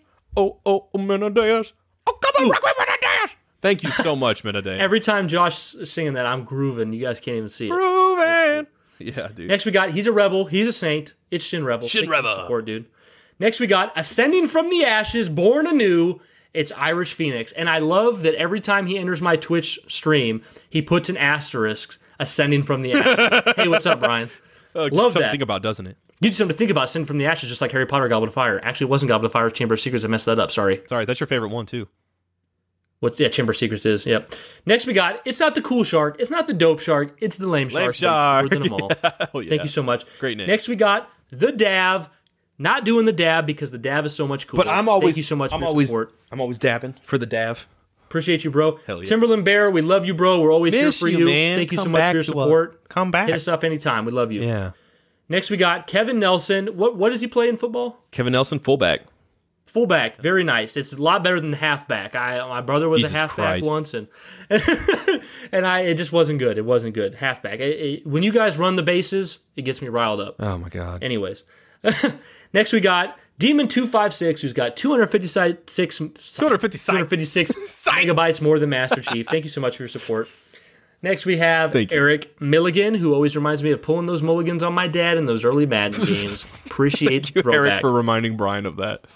Jared Hartley, we love you, dude. You're a staple in the community. super drunk. I saw He just got super drunk and came in the Discord. He's like, I love, you, guys. love you guys. You're such a I lovable drunk. That's so great, much. man. Love you. Appreciate you, dude. Thank you for support. Next, we got the dude that always makes me not want to level up in Oblivion because it'll get more difficult. It's the Lurker Crab. Appreciate you, Crap. Lurker Dude, Crab. I've been addicted to Skyrim lately. Oh my god. Oh, dude, Elder Scrolls is the best. Next, we got. It's a spacebound rocket ship and now spreading home and I am at you. I love it just at Thanksgiving, just Creighton coming around the corner going, I'm a spacebound, I'm a space ro- I'm a spacebound rocket ship. Next, we got Small Print TV, who is our YouTube editor and a mod. We love you. Thank you so much Joe, for I love your you, help, man. Joe. I, love you so much. Thank you for all the work you do for us. It means the world. Thank you. Yes, really appreciate it. Also, want to thank Aaron and Preyanshu, who are also patron supporters, who are also um, awesome mods. that Always help us killing out so much. Always being We have- people to talk to. They're so great. We also have a Carnage report with them covering Divine Wind spoilers coming out in less than a week. That'll be awesome. Look out for that. And make Thank sure you guys so drop much, some support for that. Let them know what you think. Next, we got Cameron88, who still hasn't played Infinite because he is in his room, queued up on Halo 3 with Pistol, Pistol's PvP match, waiting for someone to face him. No, just kidding. He's enjoying Infinite. Thank you so much, dude. Appreciate you. Next, we got Polton. Polton. I almost said Polton I Kitten. you were gonna say It's pulled Colton- pork. I'm fucking famished right pulled now. pork sounds Dude, delicious. sounds so good. But next we got Colton Pittman, who's given Brett Favre a run for his money. Thank you so much Hell yeah. for giving us your money. We appreciate you. that was smooth. That was smooth. I like Rodan, we're the first. I think you're the first one we ever used the term staple with. You are a staple of this community. Thank you. so sacred much, Rodan. staple. Ba-boom. Next we got Nerva, who is amazing, friend of Josh's and friend of mine now as well. who love did you, the David. Sacred Love you, Icon David. Bingo. We love you, Yes. Josh. ACDC Outlaw, hit me up with a song. Red boot! Did a hit Come on, run and use it right. Hey, could I- give me, Okay, ACDC and Turkey Lady have just become one. That's, They're that's synonymous. really what it Yeah. has been. That's her getting Yep. up there on stage doing it. Next, we got the Michael Salvatori and the Marty O'Donnell of Sacred Icon. It's Caleb Webster. He does all of our music. Thank you so much. Also Appreciate did the the theme support. for Cinema This. Yeah. He's Oh, dude, amazing. So insane. he insanely good. transcends all podcasts. Yeah. Next, we have Chris Greco, me Gecko, Neko. Have you seen my Greco? It's Chris Greco. And Josh says, Brian, why don't you do that one more time? And I'll say, Josh, I would love to. It's Chris Greco, me Neko. Have you seen I my don't even Greco? say that Chris shit Greco. anymore. Brian just does it Thank anyway. you so much. it. Next, we got. Tony, who is one of the most lovable, supportive dudes who is who sings beautifully, and we just love hearing from him. Thank you so much. For You know what, Tony, dude? I gotta say Oh. real quick, man. If honestly, if we didn't have you, we'd be so much less without you because you add Oh, if you left, you add such an at night intelligible, or. I'm sorry, you add such an intangible and intelligible enthusiasm that uh, it's just it's all your own, dude. And I, I can't like can't not have that. I have to have that in there in that Discord in the community. Like we love that. We love you, man. Love you so much. Josh, you know what's a far better movie than Pixels? It's Pixel Freaks. Pixel freaks, fuck Thank yeah, so dude. your 4K, Ultra HD. Next, we have. I'm sure he's excited because they're the best in Halo Infinite. We have not the little grunt, not the queen grunt. We have the king grunt. King I hope you're Grunt. enjoying These those are grunts. the King Grunts in Halo. Thank you so much, bro. Um, you know what's crazy, guys? A lot of you are expecting in Halo Infinite for there to be a day night cycle, and there is, but it never gets too dark. And the reason that it never gets too dark is because they were not able to employ Ares 0430's mustache to cover up Zeta Halo and make it dark enough to be truly nighttime. Wow. Thank you so much, Ares Thank you. 0430. Didn't see it coming, did you, Josh? Never do, and that's what I love about do. it, Brian. I love it. Beautiful. I got to think of something new every time. Next, we got it. Alex. Get something to think about. Alex Diaz has a great name. Thank you, Alex. Diaz. Thank you, Alex. Ah, beautiful. Very nice. Look at Brian. Next, we got not the Phantom Menace, the Montana Menace. Montana Lovely Menace. fellow. Thank you for being around. We appreciate you. love you, man. Josh, we got Green Plumber. He goes by another name. Fucking Ouija, man. Gonna have him on the show soon. Got to talk to him even recently, and has the most amazing Christmas tree I've seen out of anybody. So hats off to you, buddy. Love for the dude. We got him an for emoji now, a Luigi emoji. Yes. The, uh, Luigi emoji. I like that. Bottoms up for for the Ouija emoji. Everyone in the Discord now. Look for that. And the and the and Luigi laughs. Gives Uh, you something to think about, doesn't it? uh, gives you something to think about. Green Plumber's to be on the show soon. Guys, referring back to that patron uh, Sacred Boy thing, we're going to have Green Plumber on soon because he is a Sacred Boy. He's going to be on the podcast. Mm-hmm. And we're also going to have Corey Hanks on the podcast and uh, Brent Brentonimo. So we got a lot of people. January, February, soon. going to be getting a lot of people on. So that's going to be a lot all of fun. Sacred Boys. That's going to be really enjoyable. So Mm-hmm. we're looking forward to that. Um, next, we have my favorite, personal favorite cereals, beat, cereal beating out Fruity Pebbles and Lucky Charms. It's Cody O's. Cody O's. Thank you so much for your support. Next, we got the guy who makes Josh feel inferior. It's Joshy Big Boy. Thank you. As it should, Big Joshy Big Boy. As Thank you should. so much, Joshy. Next, we have Ryan Barca, who's loving Halo Infinite, but not as much as NASCAR Thunder 2003. Love you, Got to give up one desert island. He's like, I'm going with NASCAR Thunder. I'm taking it with. Absolutely. Next, we got Dustin Mandre, who's a father and a good one at that. We love you. Thank you. For I love for people who aren't listening. They're like, well, okay, he's a dad.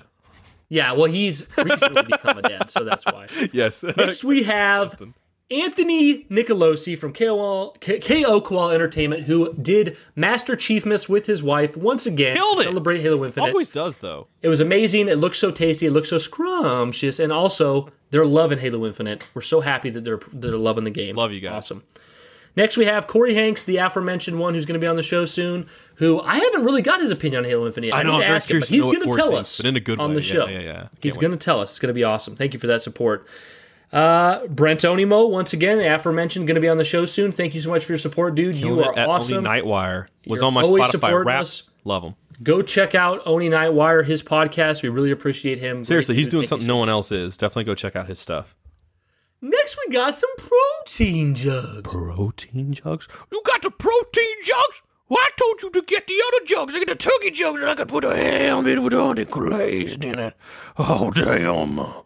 Oh, say yeah, that's what I wanted you to do. Give, me- oh. give me another line, but end with the the converted to a goddamn- man voice. What you gonna? Whoa, who we got for a Patreon? Who who's our next one? Our next patron is MH Cosplay. Maggie cosplay dropping with a Halo wholemeal XP. I tell you what, I, I need some of that Halo wholemeal chili. Spread it around in that bowl. Get some of them diced tomatoes and put them in there. Get that little, get a little taste of that in there. Go, God damn. No, that wasn't as good. I can do better. I can do better. That was It's all much right. It's all right. It's all right. Thank you so much, MH Cosplay, for your continued support. Love you, bro. Uh, Next, we have the smartest guy in the room at all times. It's Genesis. Thank you so much. I hope you're enjoying Infinite. Hell Love yeah, you, bro. Genesis. Love you, Appreciate man. you. Love you. Ian Mills is on that esports hype now that He's killing it. released. Yes, he Thank is. you so much, big dog. He is killing We got Photon, the spiciest meme lords of Spicy all. meme lord, the meme spicy lords. meme lords, and the meme lord land of spicy spice.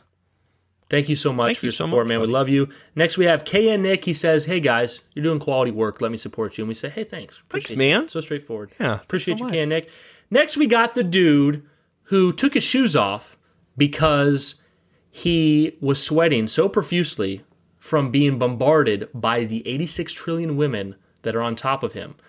and he just needed to, to he just needed to breathe through his feet because I don't know, Josh. I needed to think of something and you really for did him. have to with that one. I know. I be worked fair, too hard. You're the one that does this stuff. So. I worked too hard on that one. Yeah, I'm sorry. I'm sorry, Freddie Polkey. What matters at the end of the day is that every woman on this planet wants to be with you, and I have to keep my wife on uh, on a on a chain so that she doesn't. Because you're like a magnet, basically. Thank you so much for that. Next, we got the Shipleys. Thank you so much for your support. We love you. You are the best. WandaVision is all I can think of when I think of you guys. I know you're enjoying Halo. I can't They wait to hear more about that for Halloween. what you think year. of it. Absolutely. Next, we have Dust Storm, the original Halo yeah, podcaster. Podtacular, man. I'm sure he's got a lot to talk about now. Yeah. Hope you're doing good, Dusty. And then we have Glass, who is second to Glass. second. He's in second place. Shards of But positivity. even though to us, Glass is he might as well be first place because we admire his support so much. Mm-hmm. He's seen too much Talladega Nights, and he thinks if you're not first, you're last. so he's trying to get Shake a to. Matthew Salvatore. Shake a bake. But we appreciate you. And Josh, finally, our longest running supporter. It is The man who saw Justice League knew it needed more. Said Halo Infinite's coming out. I'm gonna put out some crazy bomb ass stop motion shit with the mega blocks. It's Matthew Salvatore. We love you, Matt. You believed in us before anyone else did. That was actually pretty good. I tried.